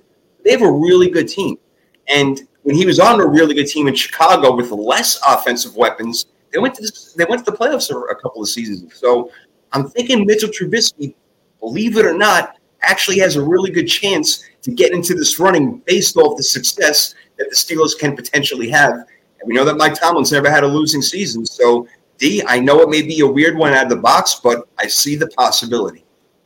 Okay. No, I'm not mad at that selection because if he does have a good year, it's a great Phil story. Writers will want to vote for him because he came from being a guy who was ostracized in Chicago for not living up to expectations of being a guy who was picked above Patrick Mahomes, above Deshaun Watson, Deshaun Watson.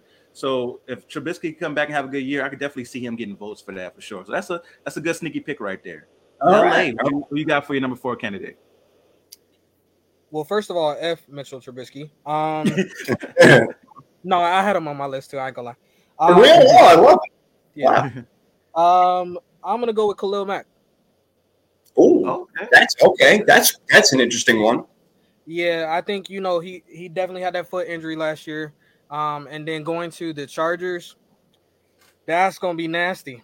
They have a nasty little defense over there. Um, so I think with all the different supporting cast members that he has, um, is not gonna be, you know, the teams that we've seen him be on. He's been relied upon so much. You know what I mean? Uh, but now I think in this situation, like he has so many supporting cast members that he'll be able to just kind of just be loose and be free. Okay. No, I definitely like that pick right there. I can see him having a major year for the Chargers. You can't really double team him because that D line that they have. So I definitely can see him have a major year, especially in a run. That's where the Chargers, we talked about it so much on yes. our show. That's where the Chargers need that help, and he's a great run stopper. So I can definitely see him having a big year. For my number four, I'm gonna go Lamar Jackson. Uh, Lamar Jackson had a lot oh. of injuries last year. Yeah, wasn't able to really play up to his potential. I know LA doesn't like hearing that in this division, but, but I can see Lamar Jackson coming back and having a huge year this year, balling out for them, especially if their rookie receiver shows up and is able to be productive right away. I can see Lamar Jackson coming back and showing us why he was an MVP a couple years ago for sure. I like it. Corlin, I'm not putting up your quote now for a reason, and I'll tell you why in a little bit, but I like where you're at there. I like where you're at. All right. So, what do you have for number three, Jay? Number three, I got somebody who better stay healthy for this team, regardless of who the quarterback is, because Christian McCaffrey is the Panthers. I expect him to stay healthy this year. If he doesn't, his career is over. So if the man stays healthy, You know what he's going to do? He's going to give you 2,000 yards from the line of scrimmage, whether it's Baker, Sam Darnold. It doesn't freaking matter because he's never had a really good quarterback, and he can still get the job done, and he'll make people better around him. So I think Christian McCaffrey is absolutely a candidate. Nah, that's a great one. He's on my list as well, and I'm guessing he's on LA's list as well. Maybe.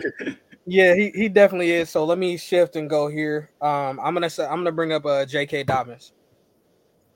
Ooh, um, I like that one. Yeah, like I. Re- All right, okay, but yeah, yeah, uh, man, just unfortunate to see. Well, it, I don't wish players injury. Um, oh boy, oh yeah, yeah. Look at him grinning over there. I don't wish anybody the evil land behind him no, I, I want to say it the right way because, like, personally, with their whole running back squad going down, it, it, I mean, it really didn't help us when it came to the whole overall part of the season. But you know, I was like, hey, hey, you know, but uh, but uh, J, JK is good, and um, and I think when he comes back, I mean, that offense fits perfectly with him. Um, so you know what I'm saying to see him bounce back, uh will be um you know and you know as long as it's not against the Browns um I'm cool like I, I, really think he can bounce back and have a really really good season especially with that offense. D, we got we got two Ravens in there already mentioned, right? Two Ravens already. I mean, and we think about them as a team. Obviously, if they're healthy, they can win the North, and we're going to talk about that in a little bit. Yeah, they suffered so many injuries last year. They can win comeback team of the year uh, because their whole, whole team was out, was out last season. Like they they definitely went through it last year. So I look forward to the Ravens being healthy this year for sure. Uh, so you already knew I was going to have this do on my list, so I might as well go ahead and get them out the way. Can't guard Mike. Michael Thomas. Oh, news coming. have an amazing season for the New Orleans Saints. You know, I had to get my homer pick in there.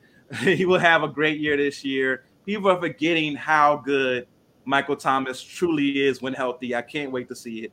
Michael Thomas, I'm going 120 catches, maybe 1,300 yards. I can see about 10 touchdowns. He's going to have a monster year this year. Comeback player of the year candidate for sure, Michael Thomas. Ooh, boy, I love it, man. I love it. We're going to talk top 20 wide receivers in a little bit, and his name is on there. No doubt about it. No doubt. Love All it. All right, so who, who do you have at number two, Jay? Yeah, y'all already messed me up. So I, I, I, can't even go on no more. First of all, I like that one. Chris Godwin, yeah, he, will come back and he's going to be something else. Yeah, I kind of wish I put him in there, but for real, my number one was J.K. Dobbins, and number two is Michael Thomas. You guys already said him, so not much more for me to add on. I love it. I totally agree, and great minds think alike. That's what happens on this show, and we just proved it right there. J.K. Dobbins, if he's healthy this year, is going to be a top five running back in the league with the way they run their offense.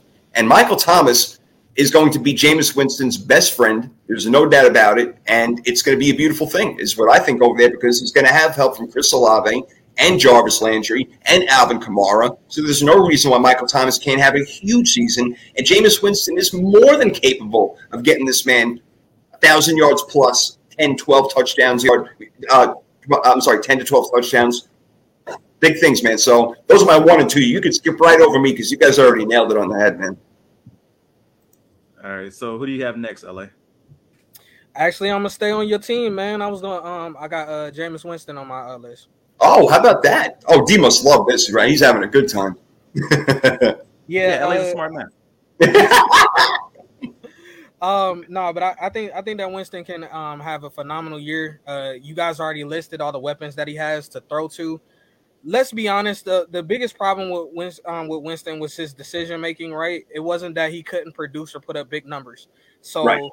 you know, as long as he gets that down, um, and then what, you know, how long ago was it that he had got LASIK? And that that was like one of the weirdest stories that I had ever heard. Yeah, it's been a couple years now. Yeah.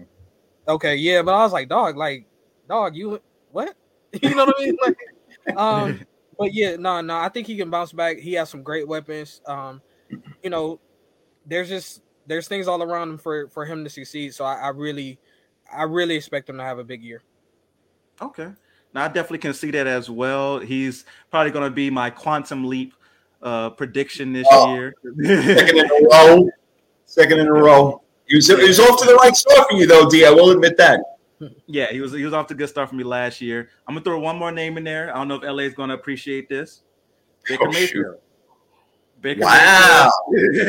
could definitely win that award if he has a good year in Carolina. I don't think Carolina's going to be good, but Baker Mayfield goes out there and has a year like maybe he had a couple years ago, and he's able to lead this team to say they go eight nine, you know, this year, and they're just competitive. I can see Baker Mayfield being in the running for the award for sure. That'd be saying a lot, man. Wow. Oh God, love hate relationship right there with that one. Man, the only the only other guy I did have in there, and I didn't know if you would consider this comeback player, but I think it is considered because he was hurt for a significant amount of time. Derrick Henry. Yeah, yeah, he, I've seen him on a lot of lists. Yeah, I think he should he should be there too. You know, I mean, he was one of like, was he out long enough? Yada yada, this and that. But I think he's the odds-on favorite if if, uh, yeah. if I checked it right, and maybe even I, I don't know. I, I don't want to ruin anybody's list, so I'm not going to say anything else. But we'll finish it out. There might be a couple more names out there. Go ahead, D. Well, the next one I'm throwing, he's not going to win it because of optics, right? But he's probably going to he's qualified because he didn't play last year. He's going to have a great year depending on how many games he does play. Sean Watson, like he's not going to win it mm-hmm. because of the optics. Like they're not they're not going to vote for him. He could have if he plays, let's say he plays 13 games and throws like 4,500 yards, 40 touchdowns only six interceptions. He's still not going to win it. No, but he, there's going to be articles out saying Deshaun Watson should be comeback player of the year, but they're not going to vote for him. Mm-mm, they surely well, won't. Yeah. I'll tell you, he right now is listed. Let me see, one, two, three, four, five, six, seven, eighth, and I think that's right to your point because he's probably one, if not him or Derrick Henry, he's the best player with comeback odds. Like if you again talking about a quarterback, obviously, but with all you said right there, they're not going to vote for him. He may be suspended, all this and that. Yeah, I'll give you guys the order real quick of the, the covers, and this is according to um, the, Vegas, the, Vegas, one. This is covers.com. Yes, I think I that one. Is that the one? All right, so they got Derrick Henry, Jameis Winston second, Michael Thomas third. How about that? McCaffrey's fourth, Daniel Jones fifth. I'm not even sure how that really works out. Is that, did Daniel Jones play every game last year? I think he got. Hold on. Let me. No, he just heard. No, he got. Yeah. yeah, I think he got he got Sorry, injured. Um, he did, he did. Right, because what's his name came in? Oh my God, that terrible quarterback backup. I wish Nick, Nikki would obviously know right now, but Daniel Jones, uh, Mike Glennon was it Mike Glennon? Had who backed him up? Oh my God, I don't know. That's how bad it was. But J.K. Dobbins is one, two, three, four, five, six, seven. So he's right ahead of Deshaun Watson. They close it out with Cam Akers, Marcus Mariota, Baker Mayfield, Travis Etienne, who didn't even play. So that's weird. Robert Wood, Jimmy Schuster, Jimmy Smith Schuster, and then Khalil Mack. Yeah, all uh, the one with. Oh, hold on, D. Just cut out for one second. Hang on, D. We've got to get you popping back in. Those are the odds. Yeah, so I'm right up there at the top. Thomas and Jameis Winston, two and three, and Derrick Henry leads the way. McCaffrey, Daniel Jones. All right. Get hold on. Let me get D back in here, LA. Daniel Jones was. I wish I could remember the damn backup. I think it was Mike Lennon. Somebody help me out over here and figure this out. I don't know. Uh, yeah, it's Mike. Mike Glennon. All right. Daniel Jones. It was okay. Okay. Yeah, but uh, what I was gonna say before my my poor internet cut me out, I was gonna say that they need to have a most improved player for the NFL and not just comeback player here. because sometimes they don't qualify. Like you say with the running back from Jacksonville, where is he coming back from? He just, he just, he's just. so for him, it's like you know, but it also would be hard to say most improved because he didn't play last year. But I think they should have a most improved player as well, along like that. comeback player. Yeah. yeah, yeah, just like they should separate the MVP quarterback with everything else. Exactly. Yep, we're all about it. All about it, no doubt. Uh, do we got any other names, D, or we finish our list here right there? No, that was my that was in my list. All right, all right. I like it. All our names are on there. And uh, again, looking at the Vegas odds, I can't believe Jameis Winston. They do have second and Michael Thomas third. That's really interesting. All right, all right. Nikki ain't here, but I'm going to do my best to fill in for us. So let's go. I think I don't have to chair dance this time because I'm actually hosting. But you know what I'm going to do anyway? Roll my head around it. Back here, around two, right there, around I can't even hear your music. yeah, I can't. I can't either. Oh, you guys can't hear it. Why can't you hear the music? Damn it. All right. Well, hopefully everybody else heard it for at least a second. All right, let's turn it down over here. Let's Looks so crazy you just dancing to yourself with the headphones on though. oh man, All right. Put the music that only I can hear. Get it out of here. Get it out of here. Gone. Gone. All right. All right. Knowledge with Nikki. Nikki is not here, obviously, so I'm going to take over, and it's not going to be these insane questions that she throws out and drives us crazy every week. And every time we put it out, the next day of the podcast, over there, I would have failed knowledge with Nikki. Well, we understand, we know, but D, we've actually been doing pretty good lately with the, the movie quotes last time, and um, yeah. I forgot what the one was before that. We've actually been doing pretty good because I consider that thing like a team effort now. It's not even like me versus you anymore. It's like a team effort. Yeah, it's us against Nikki for sure. Yeah, exactly. oh man, Nikki. But she would be telling you about Reebok right now. All right, Reebok, the deal of the week. Actually, my friends, it's so funny. At work today, my friends were uh, checking out, like, oh, what this beer drop and this meat works, and then Reebok, like, what are these sneakers? I'm like, actually, they Cardi B sneakers. They're like, what? And I'm like, yeah, Cardi B's got these freestyle air, you know, I don't even know what the hell they are, but look at them on three and three podcast.com. So her new sneaker drop freestyle high Cardi kicks designed by Cardi with sizes in men's, women's, kids, and infants, believe it or not. So yeah, if you have like a little one inch shoe or something like that, give it to your infant, have a little fun, get that thing going. Again, third and three podcast.com. All you got to do is go there, click on the link, and we'll set you up. All right, we're doing NFL trivia, guys. You ready? Yes, sir. All right, all right. Uh, I'm gonna flip my fake coin over here. All right, LA, you're first. You ready? here we go. Here we go. All right. First question: What team scored the most points in a single game in NFL history? What team scored the most points in a single game?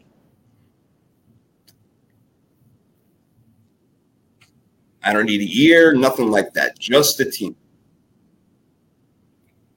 Um, let's say St. Louis.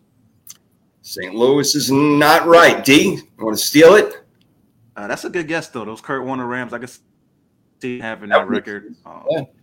yeah. I'm going to go Denver Broncos. Did Peyton Manning do it when he's with them? Nope, but I like those guesses right there. They're not bad. They're not bad. But um, I got to tell you that the correct answer is Washington at that time, Redskins. It was a long time ago, but Washington is the team who did it. I'm not going to tell you how many points yet because I'm about to ask you that. Number two, how many points did they score? Closest answer wins. Let's see what we got. LA, you're first. Hmm. Uh, let's go 55. 55. What do you say, D? I'm going to go 77. You are closer, 72 points. Hell of a lot of points. Yeah. 72 points. I believe that was actually against Nikki's Giants. Remember, But it was a long ass time ago. It was 1966. Yeah, 72 to 41. They beat the Giants in this game. So, wow. Wow. Yeah, nuts. nuts. That's NFL history. The defense deserved didn't deserve their paychecks after that game. No, no. All right, Pete. You were close on that one, just five points away. Not bad. All right, LA. How many sacks did Aaron Donald have last year?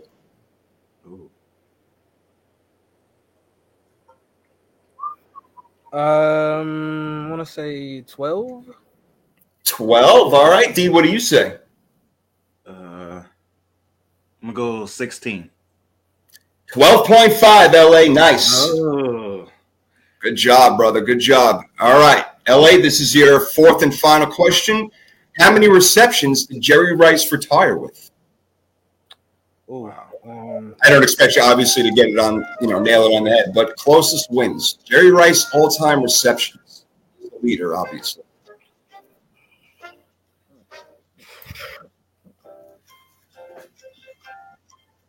Um, I'm gonna go with, go with 12,000. How many? 12,000. 12,000? Okay, 12,000. D, what do you got? Uh, I'm going to go with. I'm going to say 1,700. 1,700? 17,000, you mean, or 1,700? No, you said 1,700. Nope, nope.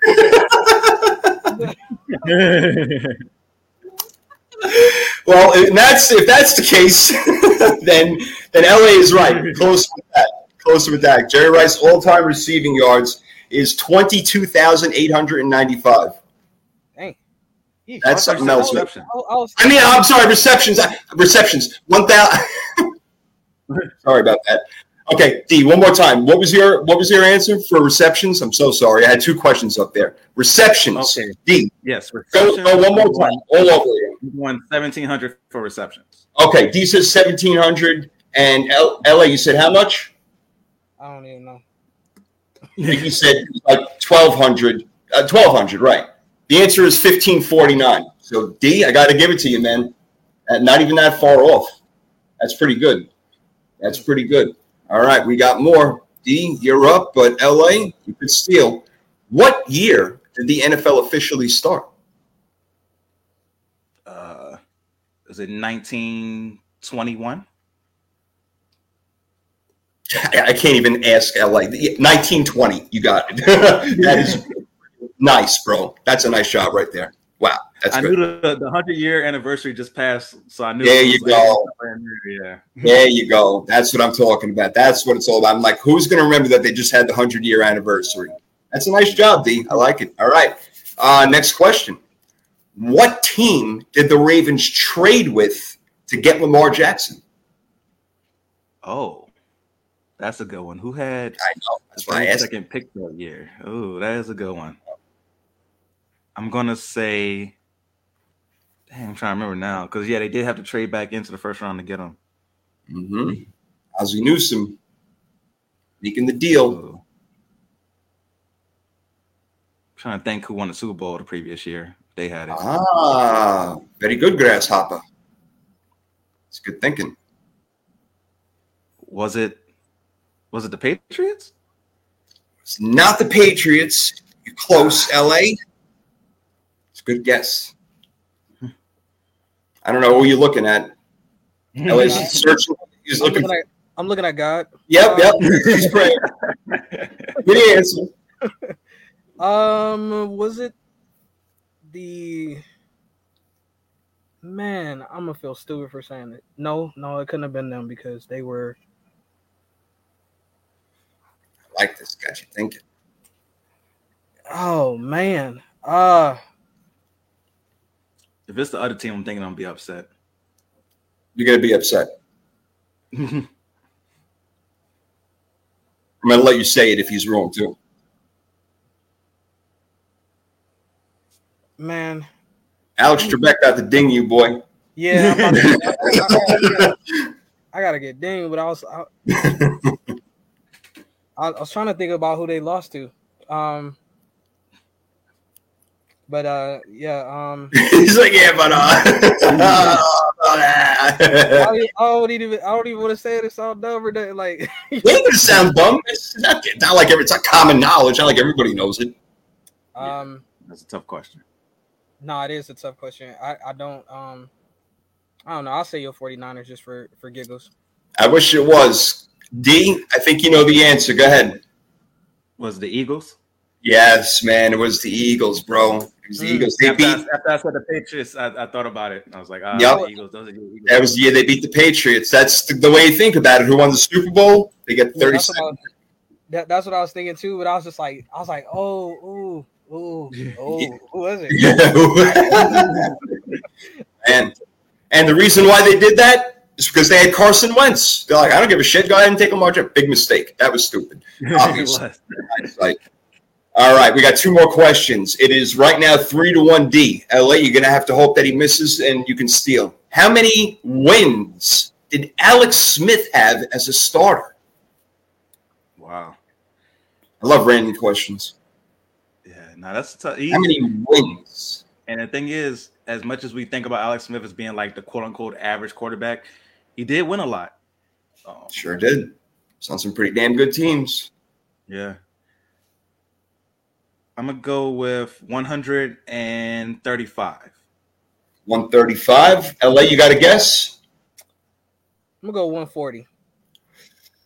I can't give either one of you points. You guys gave him a little too much credit. 100 wins exactly. His actual record is 173 and 1. Yeah, I knew it. I knew he wasn't a. He's not. He's not a bum like people think he is. Like no, no.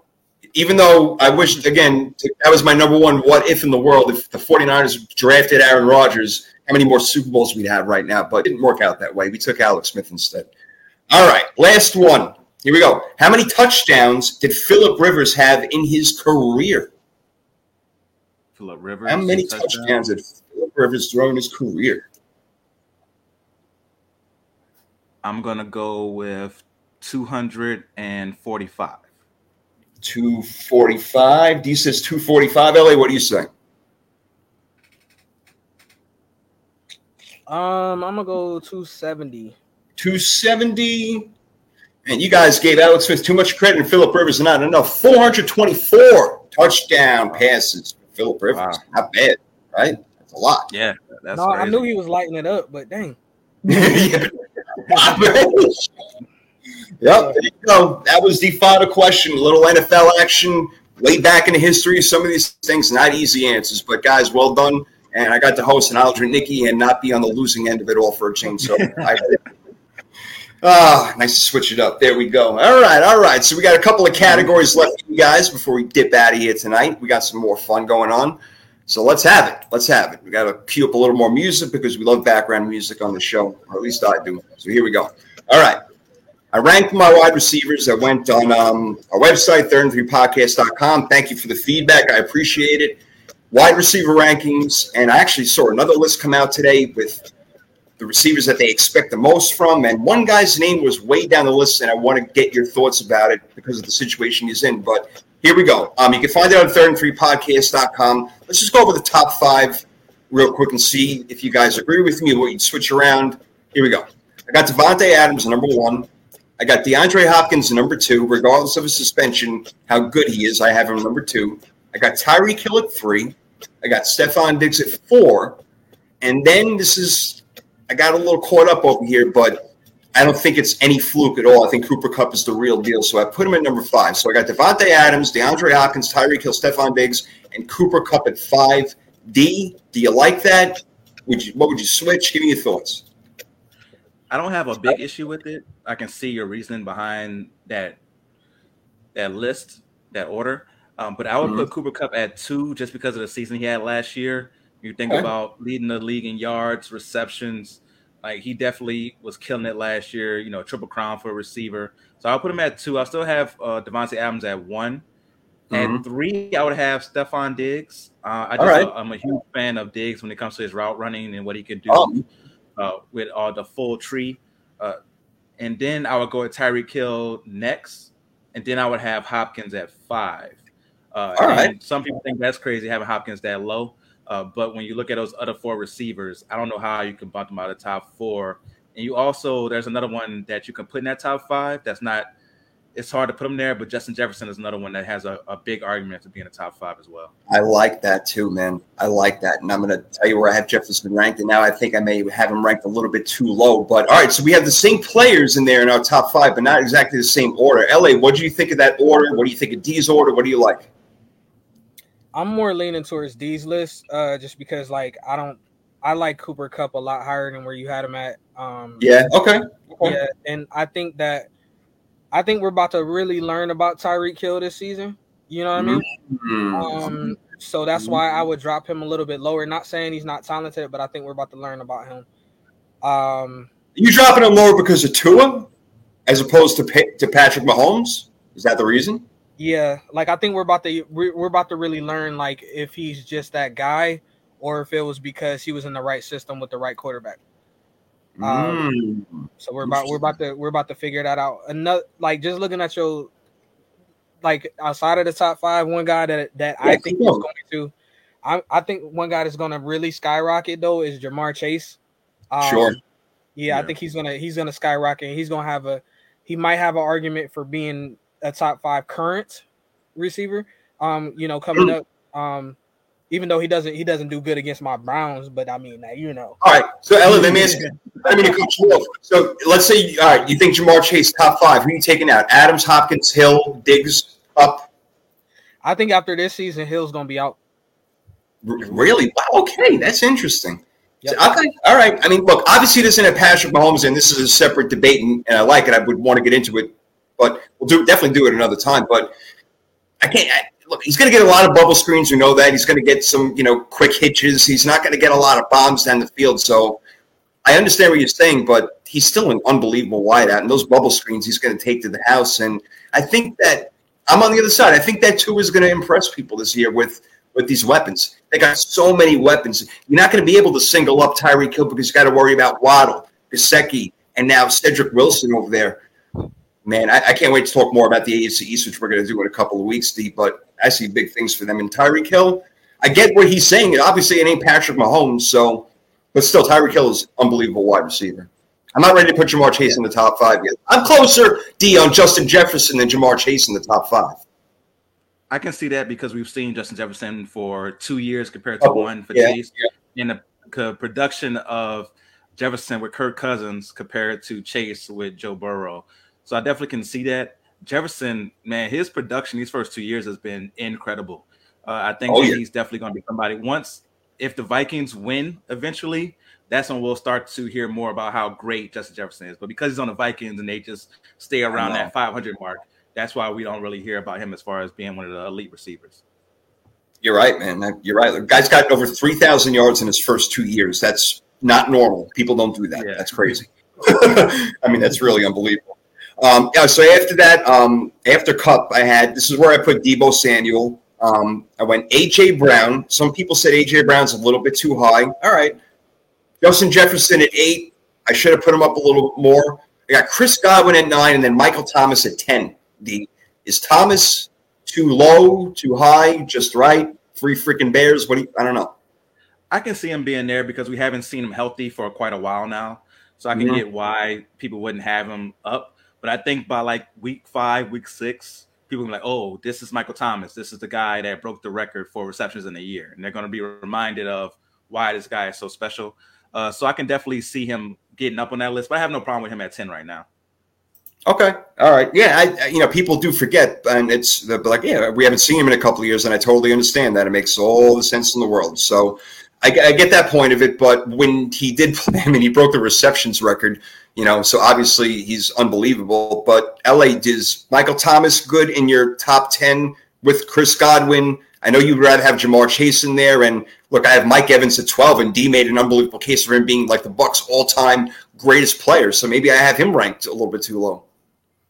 Well, I mean, of course, like you know, when when you're making these lists, I mean, it's like it's like, what have you done for me lately, right? So mm-hmm. you know what kind of person, um, and what kind of player. I'm sorry that uh, Michael Thomas is. It's just that we just got to see it. You know what I mean? And then again, too, you know, you always assume that a player is going to come back healthy, um, but sometimes they don't. They don't come back and look the same. Right. Um, sometimes they re-aggravate something, or maybe something leads into something else. You know what I mean? So, mm-hmm. um, you know, I just want him to come back, look completely healthy, and um, you know what I'm saying, and hopefully for D, like you know, he, he balls out. Right, no doubt. Yeah, I hear you. Yeah, the last we saw of him playing on the field was amazing stuff. So let's see. Hey, he ain't got Drew Brees, but let's see what Winston can do with him. All right. Um, to round it, you know, back out to kind of you know close out the list over here. We'll move on to the next thing. Um, like I said, Ja'Marr Chase at 11. A lot of people have him ranked higher. I got no problems with that. Then Mike Evans. I still put OBJ in there, D, because when he plays, he's great. And we saw what he did with the Rams last year, and it's a shame that he got hurt in the Super Bowl. But OBJ is still amazing. He still probably has, if not the best hands, he's right up there in the top three of best hands in the NFL. So he's not even on a team right now, which is unbelievable. But I think whoever gets him is going to be happy with it. Is OBJ crazy for being in the top 20 or do you still think when he's on the field he's one of those guys who's a total game changer yeah i definitely think he's still a top 20 receiver uh, it's it's just tough to rank him because of the injuries i think we actually talked about this last time la was on the show how he said that odell's no longer a number one but he's an extremely high number two uh, because yeah. of his talent I think I view him that same way because of the injuries. He's no longer the guy that we saw with the Giants that's going to make these uh, crazy, unbelievable catches and get you know 1,400 yards a year. But if he's your number two, you're doing quite well for yourself, uh, hmm. and I think that's where you where you have to put him at. All right, all right, La, you you agree with that right there? You're on the same page. Yeah, I mean it's just that every time we every time we get to a point where we can have an opinion about Odell, he gets injured. Like uh, right away, Like you know what I'm saying? Like it don't matter what season it is. Like we'd be like, dang, he's cooking. He's doing great, man. Uh, you know, like when he played with the Browns, he was like throwing touchdowns and, and different things like that. You know what I mean? Then yeah. then boom, he's injured. And we're like, dang, dog, like we, we like we was just getting used to you again. You know what I mean? And then you out. you know, you just then, you just got in the house. You just took your shoes off. You got to go home right. right. right. So you know, and then like I said, it was unfortunate for you know I hated to see him get injured in Super Bowl. Um, you know that that that was crushing. You know yeah. what I'm saying? But uh, but for him to even be able to be there and playing it and still be able to contribute to the game before he got injured was still good. You know, um, and but again, and the reason why you know he's not on the team is because people want to see, uh, you know, how fast he bounces back from this one because you know, like he it was the same, it was like the same knee or something like that. Um, mm-hmm. and his rehab is putting him out until like maybe uh like October, I want to say it is, or something like that. So I think what he's doing and what teams are doing is he probably has an interest, of course. Uh, but they're like, hey, look, don't worry about training camp, don't worry about all this off-season stuff. Like just rehab, do do what you gotta do, and then you know, we'll we'll sign you to you know a, a year deal, you know, instead of Leighton or something like that, and you know, you'll be off to the races. So he's probably just waiting to see uh, you know how the season starts to shake out. Like, okay, eh, okay, this team is doing good. Now I can contribute more to this team. Let me ask you a question about your team, bro. Um, you think that he'd be willing to go back to Cleveland? No, no, no shot, huh?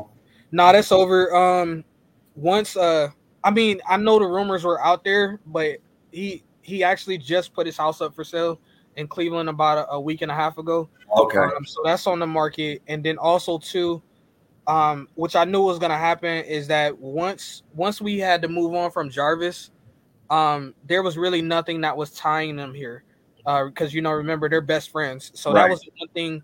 And Jarvis like sold him on the. I mean, besides us trading for him, Jarvis kind of eased that transition, right? Mm-hmm. But now that Jarvis isn't here, he doesn't have any loyalties or ties to Ohio. Like, I mean, so he, I don't see him, I don't see him coming back to us, man, unless it's just like unless we're just like running away with the division or something like that, and we look like clearly the best team in the NFL at the time.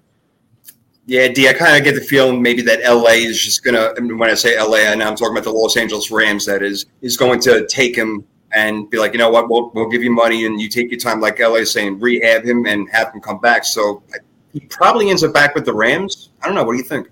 Yeah, I definitely can see that for sure. Yeah. Like LA was saying, October, I could see another team that's in contention having a big injury one of their wide receivers goes down, and Odell's the perfect guy to fill in that spot. So sure. LA's LA's going to be the first team that's probably on the list, but then there'll be other teams there that may need a receiver. I would love to see him go to Baltimore. Uh, maybe go oh, there wow. and no, no. But that's what he needs, though, man. That's what that's what yeah, Lamar yeah. needs. Jackson, maybe having a good connection there. I can see that, and they are going to be in need of a receiver. I can see them being in need of a receiver come October for sure.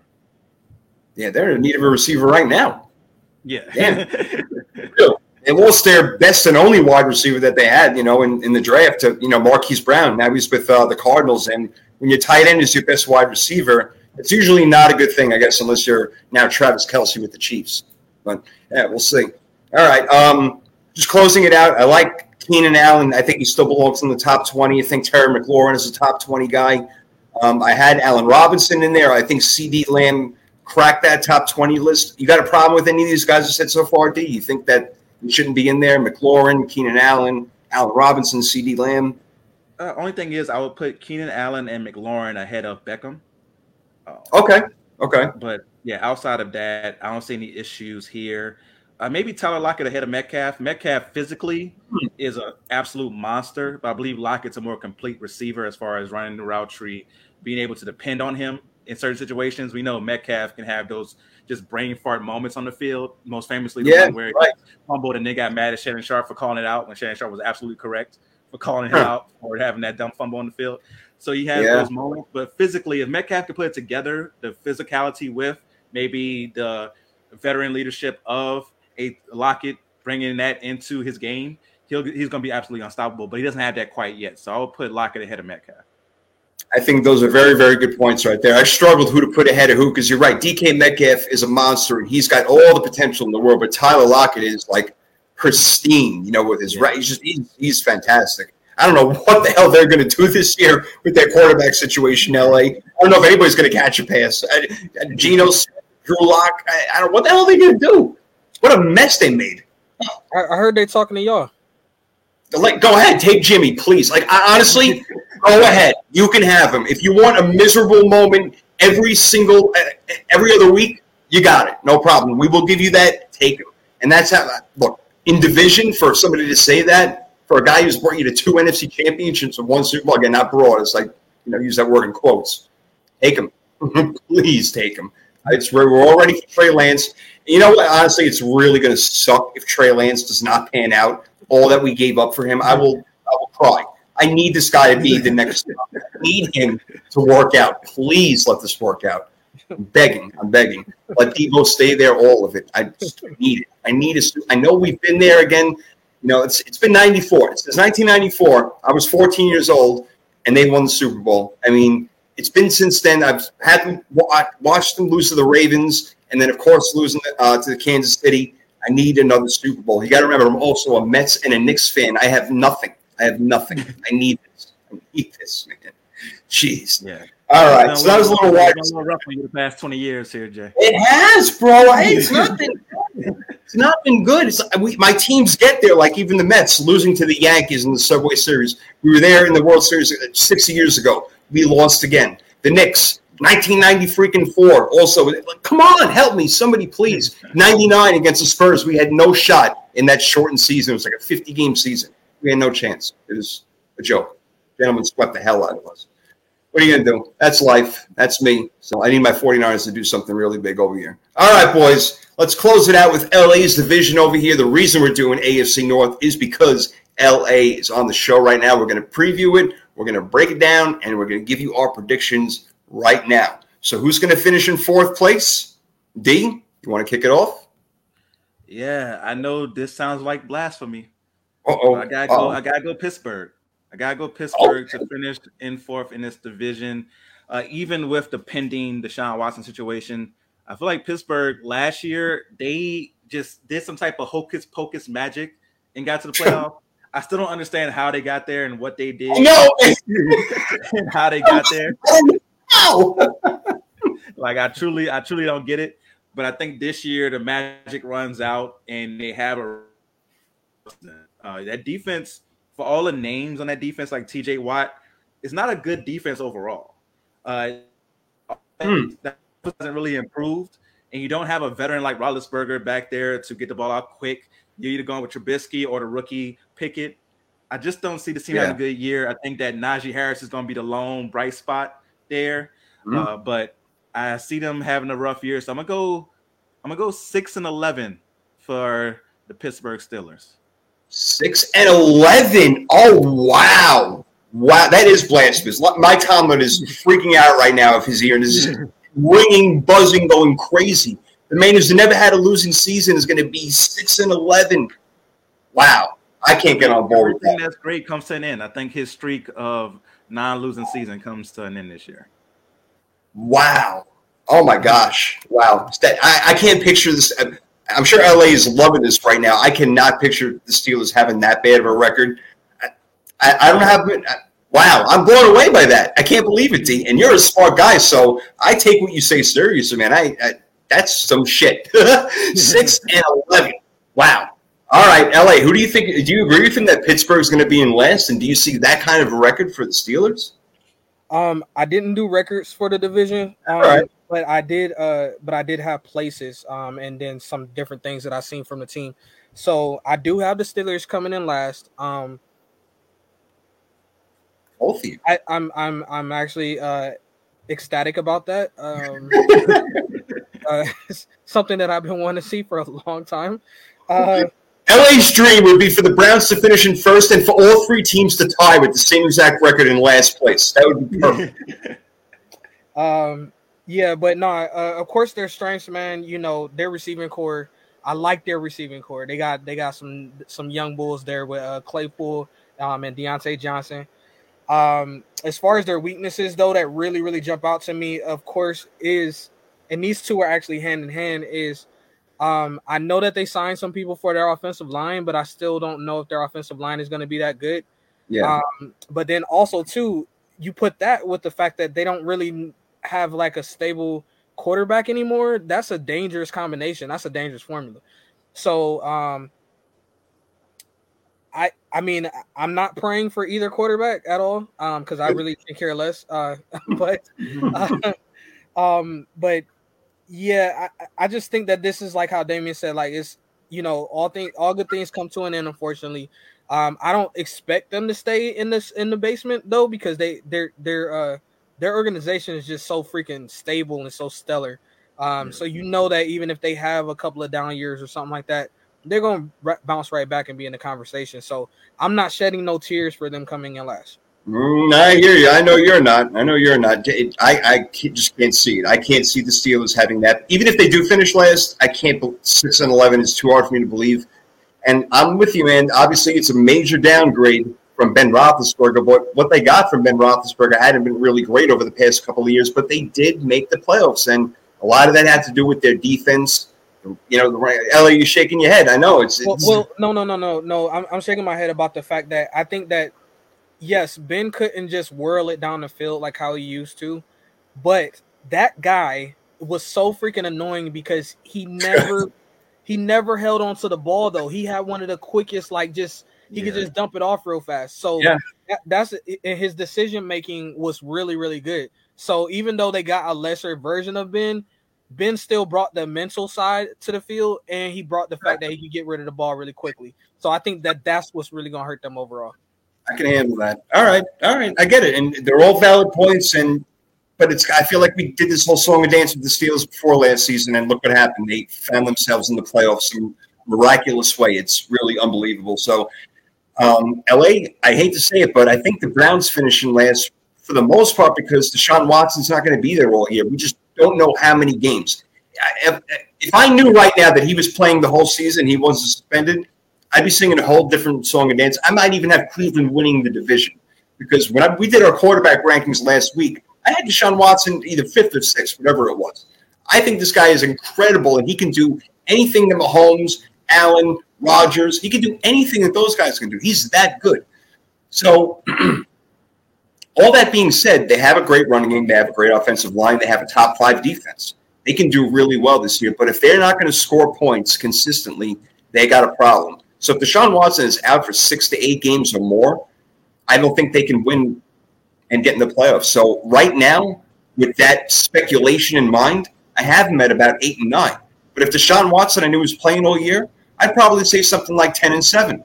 It'd be it'd be a different story. But I just don't know it's too much of a wild card, no pun intended, for me to think they're going to be a playoff team. And Jacoby Brissett, I'm not knocking him. I like him, but is he going to do much better than what Baker Mayfield did with all that talent around him? Yeah, you just got to manage a game, but is that what's going to happen? And again, this division is really tough. We're going to keep going over it. I got Pittsburgh in third place with just a one game better record. See, I don't think they're going to be miraculous. I think they're going to be nine and eight. I don't think they're going to be some great team this year, and I definitely don't have them going to the playoffs. But this whole division is really tough as we're going to keep going over. So I got the Steelers in third. I had the Browns in fourth, but again, a lot of that is predicated on Deshaun Watson's potential suspension or likely suspension. So that's why. Otherwise, I'd be all over Cleveland right now. So I don't know, D. Who do you got in third? Is it Cleveland or somebody else? I got Cleveland in third uh, because right. I believe Baltimore being healthy this year, they're going to play a lot better. And like you said, with Deshaun Watson missing possibly six games, that's going to hurt. Now, I do believe in Jacoby Brissett to be able to hold down the fort for four to six games. Now, if it's longer than that, if it's 8, 10, 12, that's where you get into trouble and you could see them finish in last place. But Brissett's a good backup quarterback who can hold down a four, especially with that running game. They run the ball. He just makes throws here and there. That defense is still good. I can see them playing well through that. Uh, so yeah. I have them finishing nine and eight this year. They could make the playoffs. Uh, I have to like look at all my records to see if they're going to make it uh, through my predictions, of course. But I had them finishing third behind Baltimore and, of course, Cincinnati. I still trying to go back and forth in my mind right now between those two, honestly. I know. Uh, yeah, when you talk about the top, it, it gets real tough. And uh, LA ain't loving this right now. But I mean, look, no joke. LA, Cleveland is one of the best rosters in the NFL when especially when Deshaun Watson is their quarterback. They really do have one of the best rosters, but I can't count on him right now. I just don't know if he's going to be there or not. That's why I have him down there. But who do you got in third? Is it Cleveland or did you be real? You know, you're you're very unrealistic. All right, go ahead. Baltimore in third. I actually had the Bengals in third.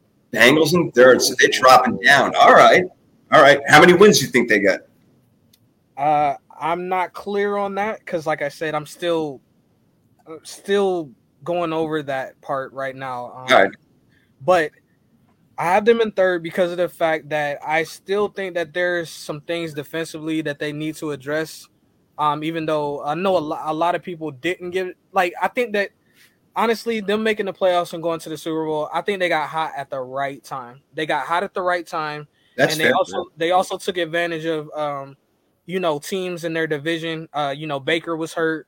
All everybody on the Ravens except for Harbaugh was hurt. Um, uh, and we knew what was going on with the Steelers. So like they took advantage of that as far as being um, you know, in a division or whatever. And then like and then they just caught fire, which is what you're supposed to do, you know what I'm saying, in a playoff run. Um, but I just think that they come they come back to earth. And like I said again, I think I said it on the show before, is that um it's an actual fact that mo- that a lot of the teams that make it to the Super Bowl, they they normally have the year after it's a down year. yeah. So with everybody else getting healthy in the division, of course, you know Watson is always going to be a question mark for right now until we know. Um, but with everybody else getting healthy and stuff like that, I just think, and then also too with everybody seeing with the that the Bengals were able to go to the Super Bowl. Now, like people are really gonna like gear up and play against them. Like they're gonna have that Target targeting back. Yeah. So that that's why I think mm-hmm. they're just gonna have an overall down year.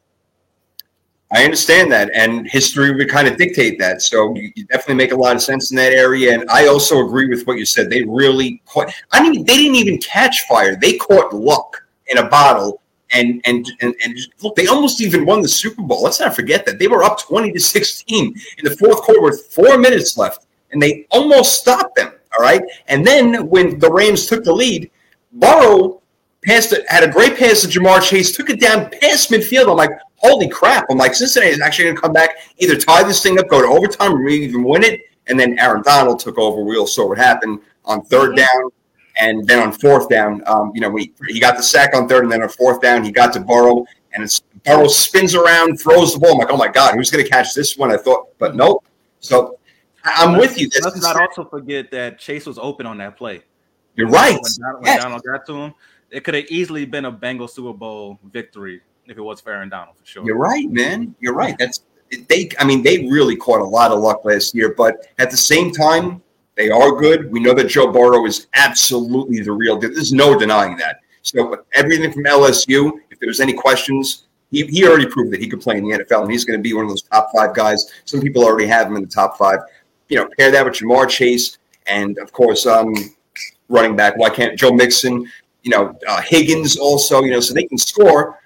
Their offensive line had been the shaky question mark, and the defense definitely exceeded expectations the way they were playing last year. So, But, yeah, but they, the, thing the thing with the Bengals though, and, and this is another reason why I kind of weighted like this is because their strength is also playing into the strengths of the defenses. Because if you pay attention, like if you look at the AFC North, like the Ravens have an amazing secondary, the Browns have an amazing secondary. Mhm. You know what I'm saying? The the Steelers are pretty good in the secondary as well. Like so we we all like prepared for them and their receivers. And and actually, you know, like when the and um I think Burrow had talked about this on the podcast. He was just like, dang, like he was like, I just never can beat the Browns. Like I don't know what it is. Like we're undefeated. like we're under defeat. We're undefeated against them. Like even last year we went undefeated against them.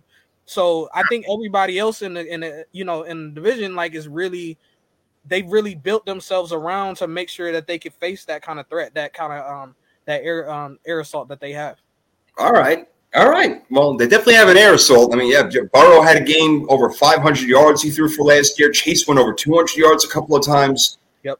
Firepower is there. It is there. So, all right. Well, yeah, we'll see. Um, Nikki had a nice call. That shit. Cincinnati was going to be a sneaky team last year, and they were. They snuck all the way into the Super Bowl and almost won the damn thing. All right. So you got Cincinnati in third place. So who's in second place, LA? Your Cleveland Browns. Cleveland Browns.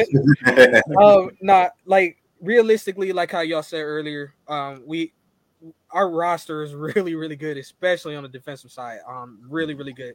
Um, the weaknesses that we do have though is like, and it may not even be a weakness if if we get what we can get out of uh out of my guy Perrion Winfrey, but our defensive tackles are are definitely like a weak spot for us. Um, but you know, with us bringing back Clowney and stuff like that, that answered a big giant question for me. Um, so that that helped out a lot there. Um, and then of course you guys already know about our running game.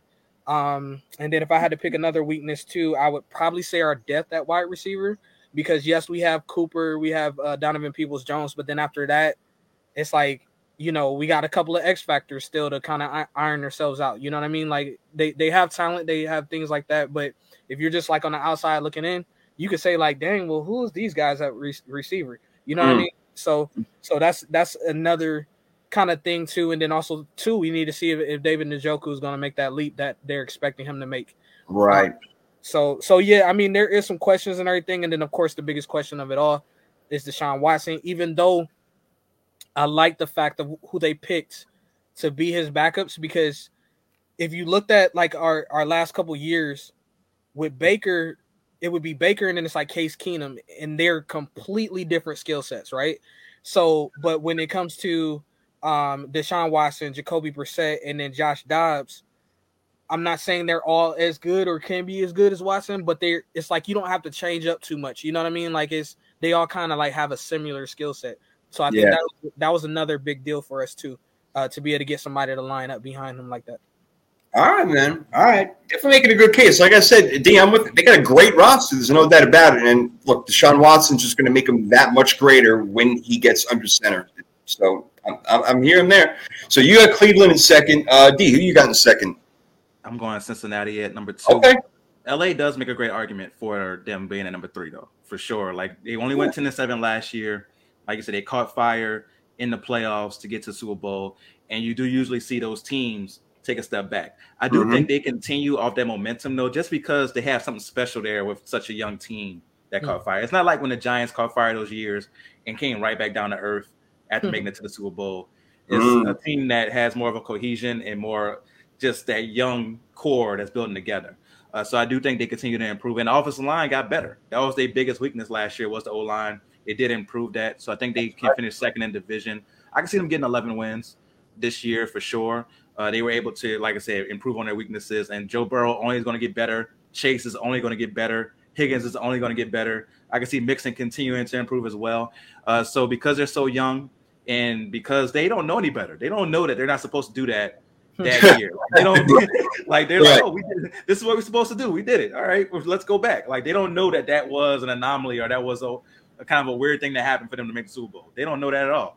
So I think mm-hmm. they continue to improve on that and will be really good this year. But LA does make great point. So I wouldn't be shocked if it happened because he does make some great points there.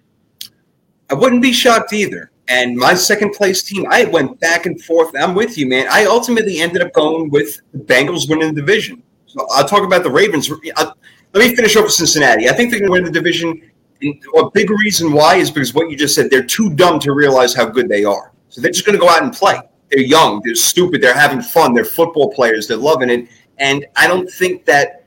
I, I just think Joe Burrow is one of those coolest quarterbacks. He's one of those guys that's just going to go out there and play every game hard and make plays that you just are, are going to wow you. He's he's going to be a great quarterback for a long time.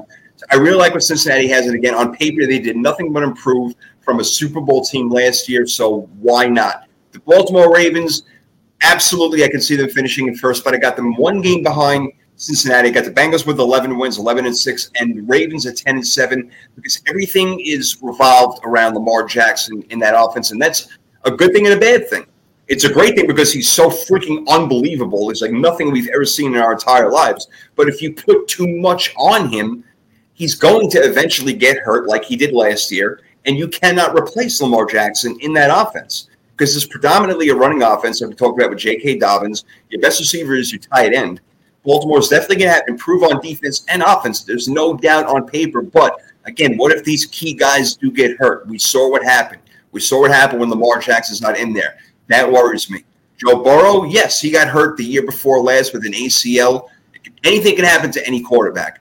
I do love Baltimore's roster. I like the Bengals roster just a little bit more. And I don't think that, I think that unfortunately, and God forbid, not going, I don't want anybody to get hurt. That if Lamar Jackson gets hurt, that's just much more worse for the Ravens than you know if Joe Burrow were maybe to go out for a few weeks. But that's the thing. I don't see Burrow getting hurt as much now since they've shored up that offensive line. They're going to get the ball out of his hands quick. I think they've realized from the certain mistakes that they've had in the past. So that's why I got Baltimore there at second. I'm not look, LAD. It wouldn't shock me at all if they finished in first. That's how good they are. That's how great of an organization is. That's what an MVP Lamar Jackson is. But they all got to stay healthy and together. And I do have legitimate question marks about that defense right now because a lot of their big name players are gone. And they've kept the culture, no doubt. But I'm going to wait and see this year. I think they can be scored upon. And they did get scored upon last year by a few teams that shouldn't be scoring on them, like Detroit. And then that shootout with Kansas City. Yeah, Kansas City's got a great offense, don't get me wrong. But no running game. They weren't so great against the run. I do. I just have a lot of question marks about Baltimore right now. Too many where I can say, all right, I'm all gung ho. They're going to be back 100. percent It's too much Lamar Jackson central. You know, that's my definitely. I could definitely understand your hesitation with Baltimore for sure. My thing is, just from a law of averages, they shouldn't have as many injuries this year. Just from just, the, just the universe, they shouldn't have that many injuries again. Like it's it's for them to have that many injuries back to back would be unprecedented for sure. Crazy. Yeah. So I just think on that standpoint, they're going to be better because when they are fully healthy, they are a really good team. Uh, Lamar Jackson, I think, has something to prove. He's hearing all this stuff. He saw the ESPN list where he's not in the top 10 quarterbacks. Yeah, yeah. yeah which is, is crazy. So he's seen these things. I think he has something to prove. And I made the jokes last year. All their running backs were stay-at-home dads last year. Yep. Devonta Freeman and Le'Veon Bell, who's now going to be a professional boxer. Like, right, right. like think about that. And the fact that now they're bringing back a J.K. Dobbins and those other running backs. And you said J.K. Dobbins because of that system and because defense have to respect Lamar Jackson so much, he's going to go crazy. He averages like what five and a half, six yards a carry yep. in, in this offense. Uh, he has he has such a dynamic attack because of Lamar Jackson. So I see this team being very, very good. That secondary is going to definitely be better. Or last year it was just Humphreys by himself out there. I mm-hmm. think they're going to have a, a, better secondary because of the health this year. So I can see them going 12 and 5 this season. Okay, 12 that's that's a hell of a lot of wins right there, 12 and 5, especially in this division where, you know, you think they're going to lose maybe half of them go 3 and 3 that may be every team in that division the way that it is. So LA, obviously, you do agree with him. You think Baltimore is going to be the cream of the crop in the AFC North. How many wins do you think they get and why? Uh, I'm not sure about the wins again, but I will say that um, I, I like how Damien said, like they, it's a lot. They can't get that injured again. Like that's crazy. It, they would have to like do an FDA investigation or something like that. yeah, like you know, like if they got injured like that again. Um, I know everybody wants to always point out the Ravens wide receivers, right, as a as a weak point. But to me, with them having like a Lamar Jackson, they never really like you seen them try to bring in a number one type of wide receiver, and it just don't work out. Like, I mean, he doesn't, you know, he loves Mark Andrews, right? And then whoever else gets open, they get open. You know what I mean? It just is what it is. So like him having a star there, I don't really think is is too important um in that scheme that they have up there, right? Um, also, too, uh, what Damien said about uh, Lamar having something to prove. Not only does he see the disrespect of him not being on a certain list, but he also just seen Deshaun Watson get one of the biggest bags ever, right? Yeah. And his contract yeah. situation is coming up, and he represents himself. Like he doesn't have an agent, so that's right. He's gonna go out there. He's betting on himself, so he's gonna he's gonna have a lot to prove because he wants that bag. Um, you know, he loves Baltimore. Baltimore loves him, but he wants to get paid. So that's going to be actually the most one of the most interesting storylines that I'm going to be following this season is to see uh, how how Baltimore um you know deal, deals with that contract. That should be look. I mean, Lamar. If I were, I wouldn't even step on the damn field, the practice field, until I got a new contract. He is the Baltimore Ravens. They revolve their offense around him, and they're trying to protect him more. They drafted Tyler Linderbaum this year, so you know you see what they're doing. They're working from the line of scrimmage, which Damien, you know, I've been preaching, and Lamont, you know, also my entire life. It's all about the line of scrimmage. You got to win over there. But yeah, cornerback has still got Marlon Humphrey. You got Kyler Fuller who can play. They definitely got guys, but I just worry about the offense so much. Like, where are the points going to come from? And can you just keep giving Lamar Jackson the ball all the time and he's going to be running all over the place when the play breaks down? That's the one thing. One of the things with him. I mean, he, Lamar Jackson. Don't get me wrong. He can go through his progressions. He can do it. Sometimes he just chooses not to and says, you know, I got a better chance getting eight to twelve yards than me just taking off right now, so I'm going to do it. And he's been, for the most part, really lucky getting away with it and not getting injured over here. But Rashod Bateman, step it up, man. Marquise Brown is out of town now. They got nobody else. Devin Duvernay, sorry, that doesn't do it for me. Like they're just there's nobody there. There's no one there. So it's got to be Mark Andrews, and it's got that team is going to have to rush for well over 2,000 yards this season in order for them to be successful. I just that's the thing. I don't know where all this is doing it between Lamar Jackson, uh, J.K. Dobbins, and Edwards. I can see them getting 2,000 yards running the ball for sure. They're going to have to. That's the thing. I, I don't know. Lamar. This this is the thing. It's not even on Lamar, guys. Who the hell is he throwing the ball to?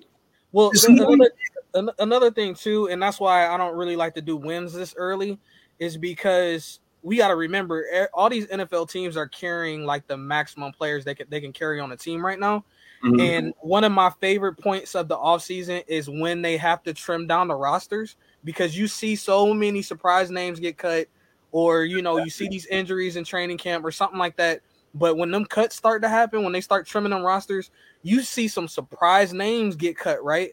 Uh, yeah. because of whatever situation it is, whether it's they, you know, they don't vibe with the team no more, whether it's a contract situation, whatever it is, we see some surprise names every single year. So that's why I'm not gonna just say like, okay, damn, who's there?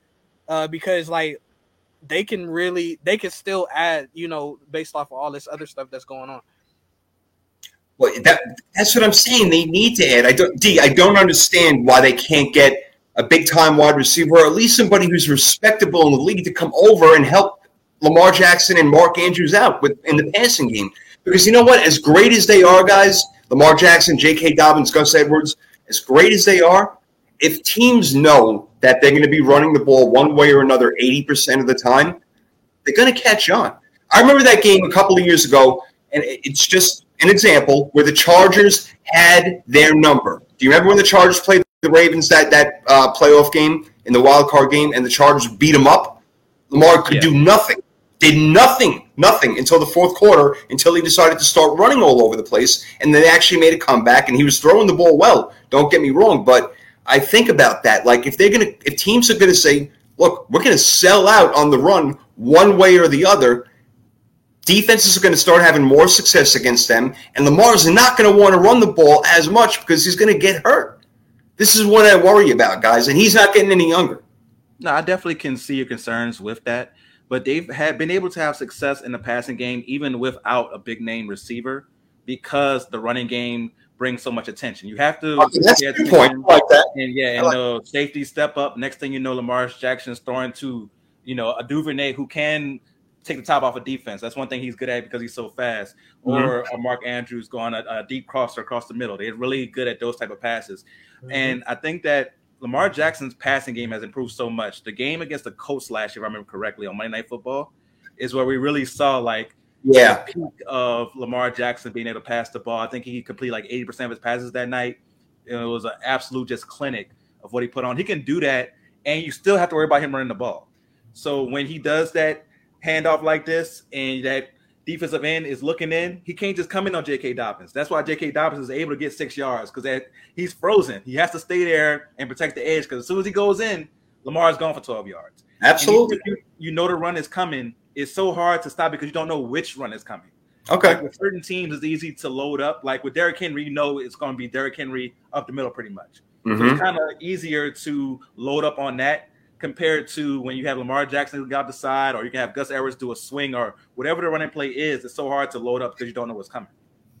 Yeah, LA. Let's let's. You make great points, and and to carry off that, like I'm saying, it's not really on Lamar as much as it is the players around him. But those are great points, Dean. That's a great rebuttal, LA. What he said, where okay, well, if we know that they're running, they think we're running the ball, well, let's use it to our advantage and let's let Lamar loose because he's absolutely right. Lamar Jackson can throw the ball, throw it accurately. His MVP year, 36 touchdowns, six interceptions, so he can throw the ball. I just worry who is getting the ball on the other end. Yeah, like I said again, like I, I don't think their scheme really needs it. I, I don't okay. like they just you know they just need somebody capable because like how Damien said, like I I really hate playing against the Ravens, man, because you just you just don't know. Like you know what I'm saying? Like when we was able to contain him for a little bit, and then he had his little poop break thing, and then came back. Like, like we were containing him the entire game. Then it was like he just got it out of his system, and then came back and just he literally like, got it out of his system. Yeah. yeah, yeah, and then and then you know, and then crushed us like after that. Like it's so it's so tough, like scheming for him, man. Um, so Right. uh, but yeah, I like I said, I mean, I understand what you're saying, uh, you know, Jason, as far as the you know the the things and the questions that you have as far as their roster, but man, the the Ravens are just dangerous, man. They And, are. uh, and so yeah, that's why that's why I got them at number one. Hey man, look, there's a reason why they even remained competitive last year without Lamar Jackson because they are a great organization and they are tough and they do represent everything the AFC North is about with smash mouth football, black and blue games. You're coming out on a stretcher type shit, so I totally get it. I totally get it. And look, I, I am rooting for Lamar Jackson. I'm one of those who absolutely roots for the guy because he is that special. He really, really is. So we will see. I know that Nikki's husband is loving that right now with uh, the Ravens talk right here. But uh, yep, the family not in. We didn't even see Ma for uh, for uh, knowledge with Nikki this time, but that's okay. It was football, so she missed out on an all right one. That's all right. So all right, you guys got Baltimore winning division. I still think Cincinnati by a game, but time will tell, and I can't wait to watch. This is going to be an awesome division to watch. It really is. They're going to beat each other up, and I don't know who the hell's going to be healthy come playoff time and who's going to come out of it. We'll see, but we're going to talk a lot more about it all NFL season long. All right, so we got more action coming for you, but we're about to get out of here before we do it. LA, third and three, baby, you're in. We're freaking happy about it, but you do a lot more stuff. So tell the people what's what they're missing, what they need to know. Well, thanks again for uh, for having me. Uh, it was a, it was an honor to be able to you know uh, re- uh, replace Nikki for for this week. So I know the Queen will be back next week. You know what I'm saying? uh, so hopefully I did her proud. Um, but uh, yeah, um, you can definitely catch me uh, writing for the third and three podcast.com. And then also too, um, you know, uh, we do Brownstown USA. So uh, catch uh, catch us over there at Brownstown USA on Facebook, Instagram, and Twitter uh, where we um you know we cover the cover the Browns and like I said, hopefully some other things will be coming down the pipeline. You know, um, just trying to get more into you know sports again, get into that groove again. You know, because you know Co- COVID kicked everybody's butt for a second. You know, Mhm. and had had to realign some different things. So, um, but no, again, hey, thank you guys again for welcoming me into the family, and um, you know, I can't ready to get back to work. Uh, man, like we said, you've always been in the family. We just had to sign the official documentation over there to so everybody else knows that you're always in the family, man. And we are very freaking happy that you are. But it's, look, it's it comes full circle, man. It's LA, like going back ten years ago, and here we are again, man. It's a beautiful thing. So I'm really excited about what you're going to bring, and I know that you're going to bring in people, unique visitors. Con, I just, it's going to be awesome, man. You're like you're like a magnet, bro. So I'm looking forward to it. And D, you're the real deal for a reason, bro. All right, tell them what's up, man. Your show kicking ass. You're doing beautiful things all over the. And by the way, I had a freaking blast on the NBA uh, draft show that you did, man. That we had, I had a blast. It was so much fun. I still need to know who's got the best team in that NBA all-time draft, but you did a great job organizing that, man. And I had a lot of fun doing it. I appreciate that, man. Yeah. So you can find me on social media at the real deal WDA. Uh, that's the real deal W as in whiskey, D as in Delta, A as in Alpha. I'm very active on Twitter, Instagram, TikTok now. Usually see my head popping up on different things, doing reaction videos. It could be to a boxing match, it could be to an NBA rumor, it could be just my trade ideas, it could be anything that comes to mind. I'm throwing things out there all the time. So please go ahead and follow me. I'm definitely very active and will, you know, follow you back and interact with you on social media, especially, you know, Twitter. That's where most of the time I'm at, but then the videos will be everywhere. As far as the podcast, The Real Deal with Damian Adams, go ahead and subscribe to it now. If you're listening to the 33 podcast, keep that good content in your life. It keeps your mm. blood cho- cholesterol down, keeps your blood pressure down. It keeps you healthy, man. So keep that good that good content in your life by subscribing to The Real Deal with Damian Adams. Jay just referenced the last episode we did an all-time NBA team draft where five of us made our own leagues of 12 teams each from the NBA's history, right? And uh, right now, Mike Patton has the most votes for best league. Uh, so hopefully, some more votes will come in. Uh, The but- fix is in. The fix is in. I don't want Right, but Mike right now is winning. He definitely made a great argument for his league. I can see the marketing background and the journalism background definitely came into it came in handy uh, when he was making his arguments for sure. Uh, but go check out the episode, man. It was very interesting episode. Definitely a lot of knowledge was dropped, and I love the different strategies we all had going into this about building our leagues for this. So I'll be dropping at least one or two episodes of that a week. Of course, I'll be here. I'll be writing for third and three podcast.com. Everything from NFL, NBA, inboxing. Any of my WNBA content will be on the three point conversion.com. Uh, definitely covering the Phoenix Mercury for the rest of this year. I'll be doing, I'll be covering the game tomorrow night. So if you want to see like my post game interviews with Diana Taurasi or Skylar Diggins Smith or whoever else comes up, go ahead and just follow me and you'll see my content from the WNBA on my social media as well. Freaking beautiful, man. You know, we, we have that term 24 7 in life. D's 25 8. He's got an mm-hmm. extra day in the week and an extra hour in each day because there's no other way he can get all this stuff done. It's just not humanly possible. God bless you, man. It's unbelievable what you do. Great work.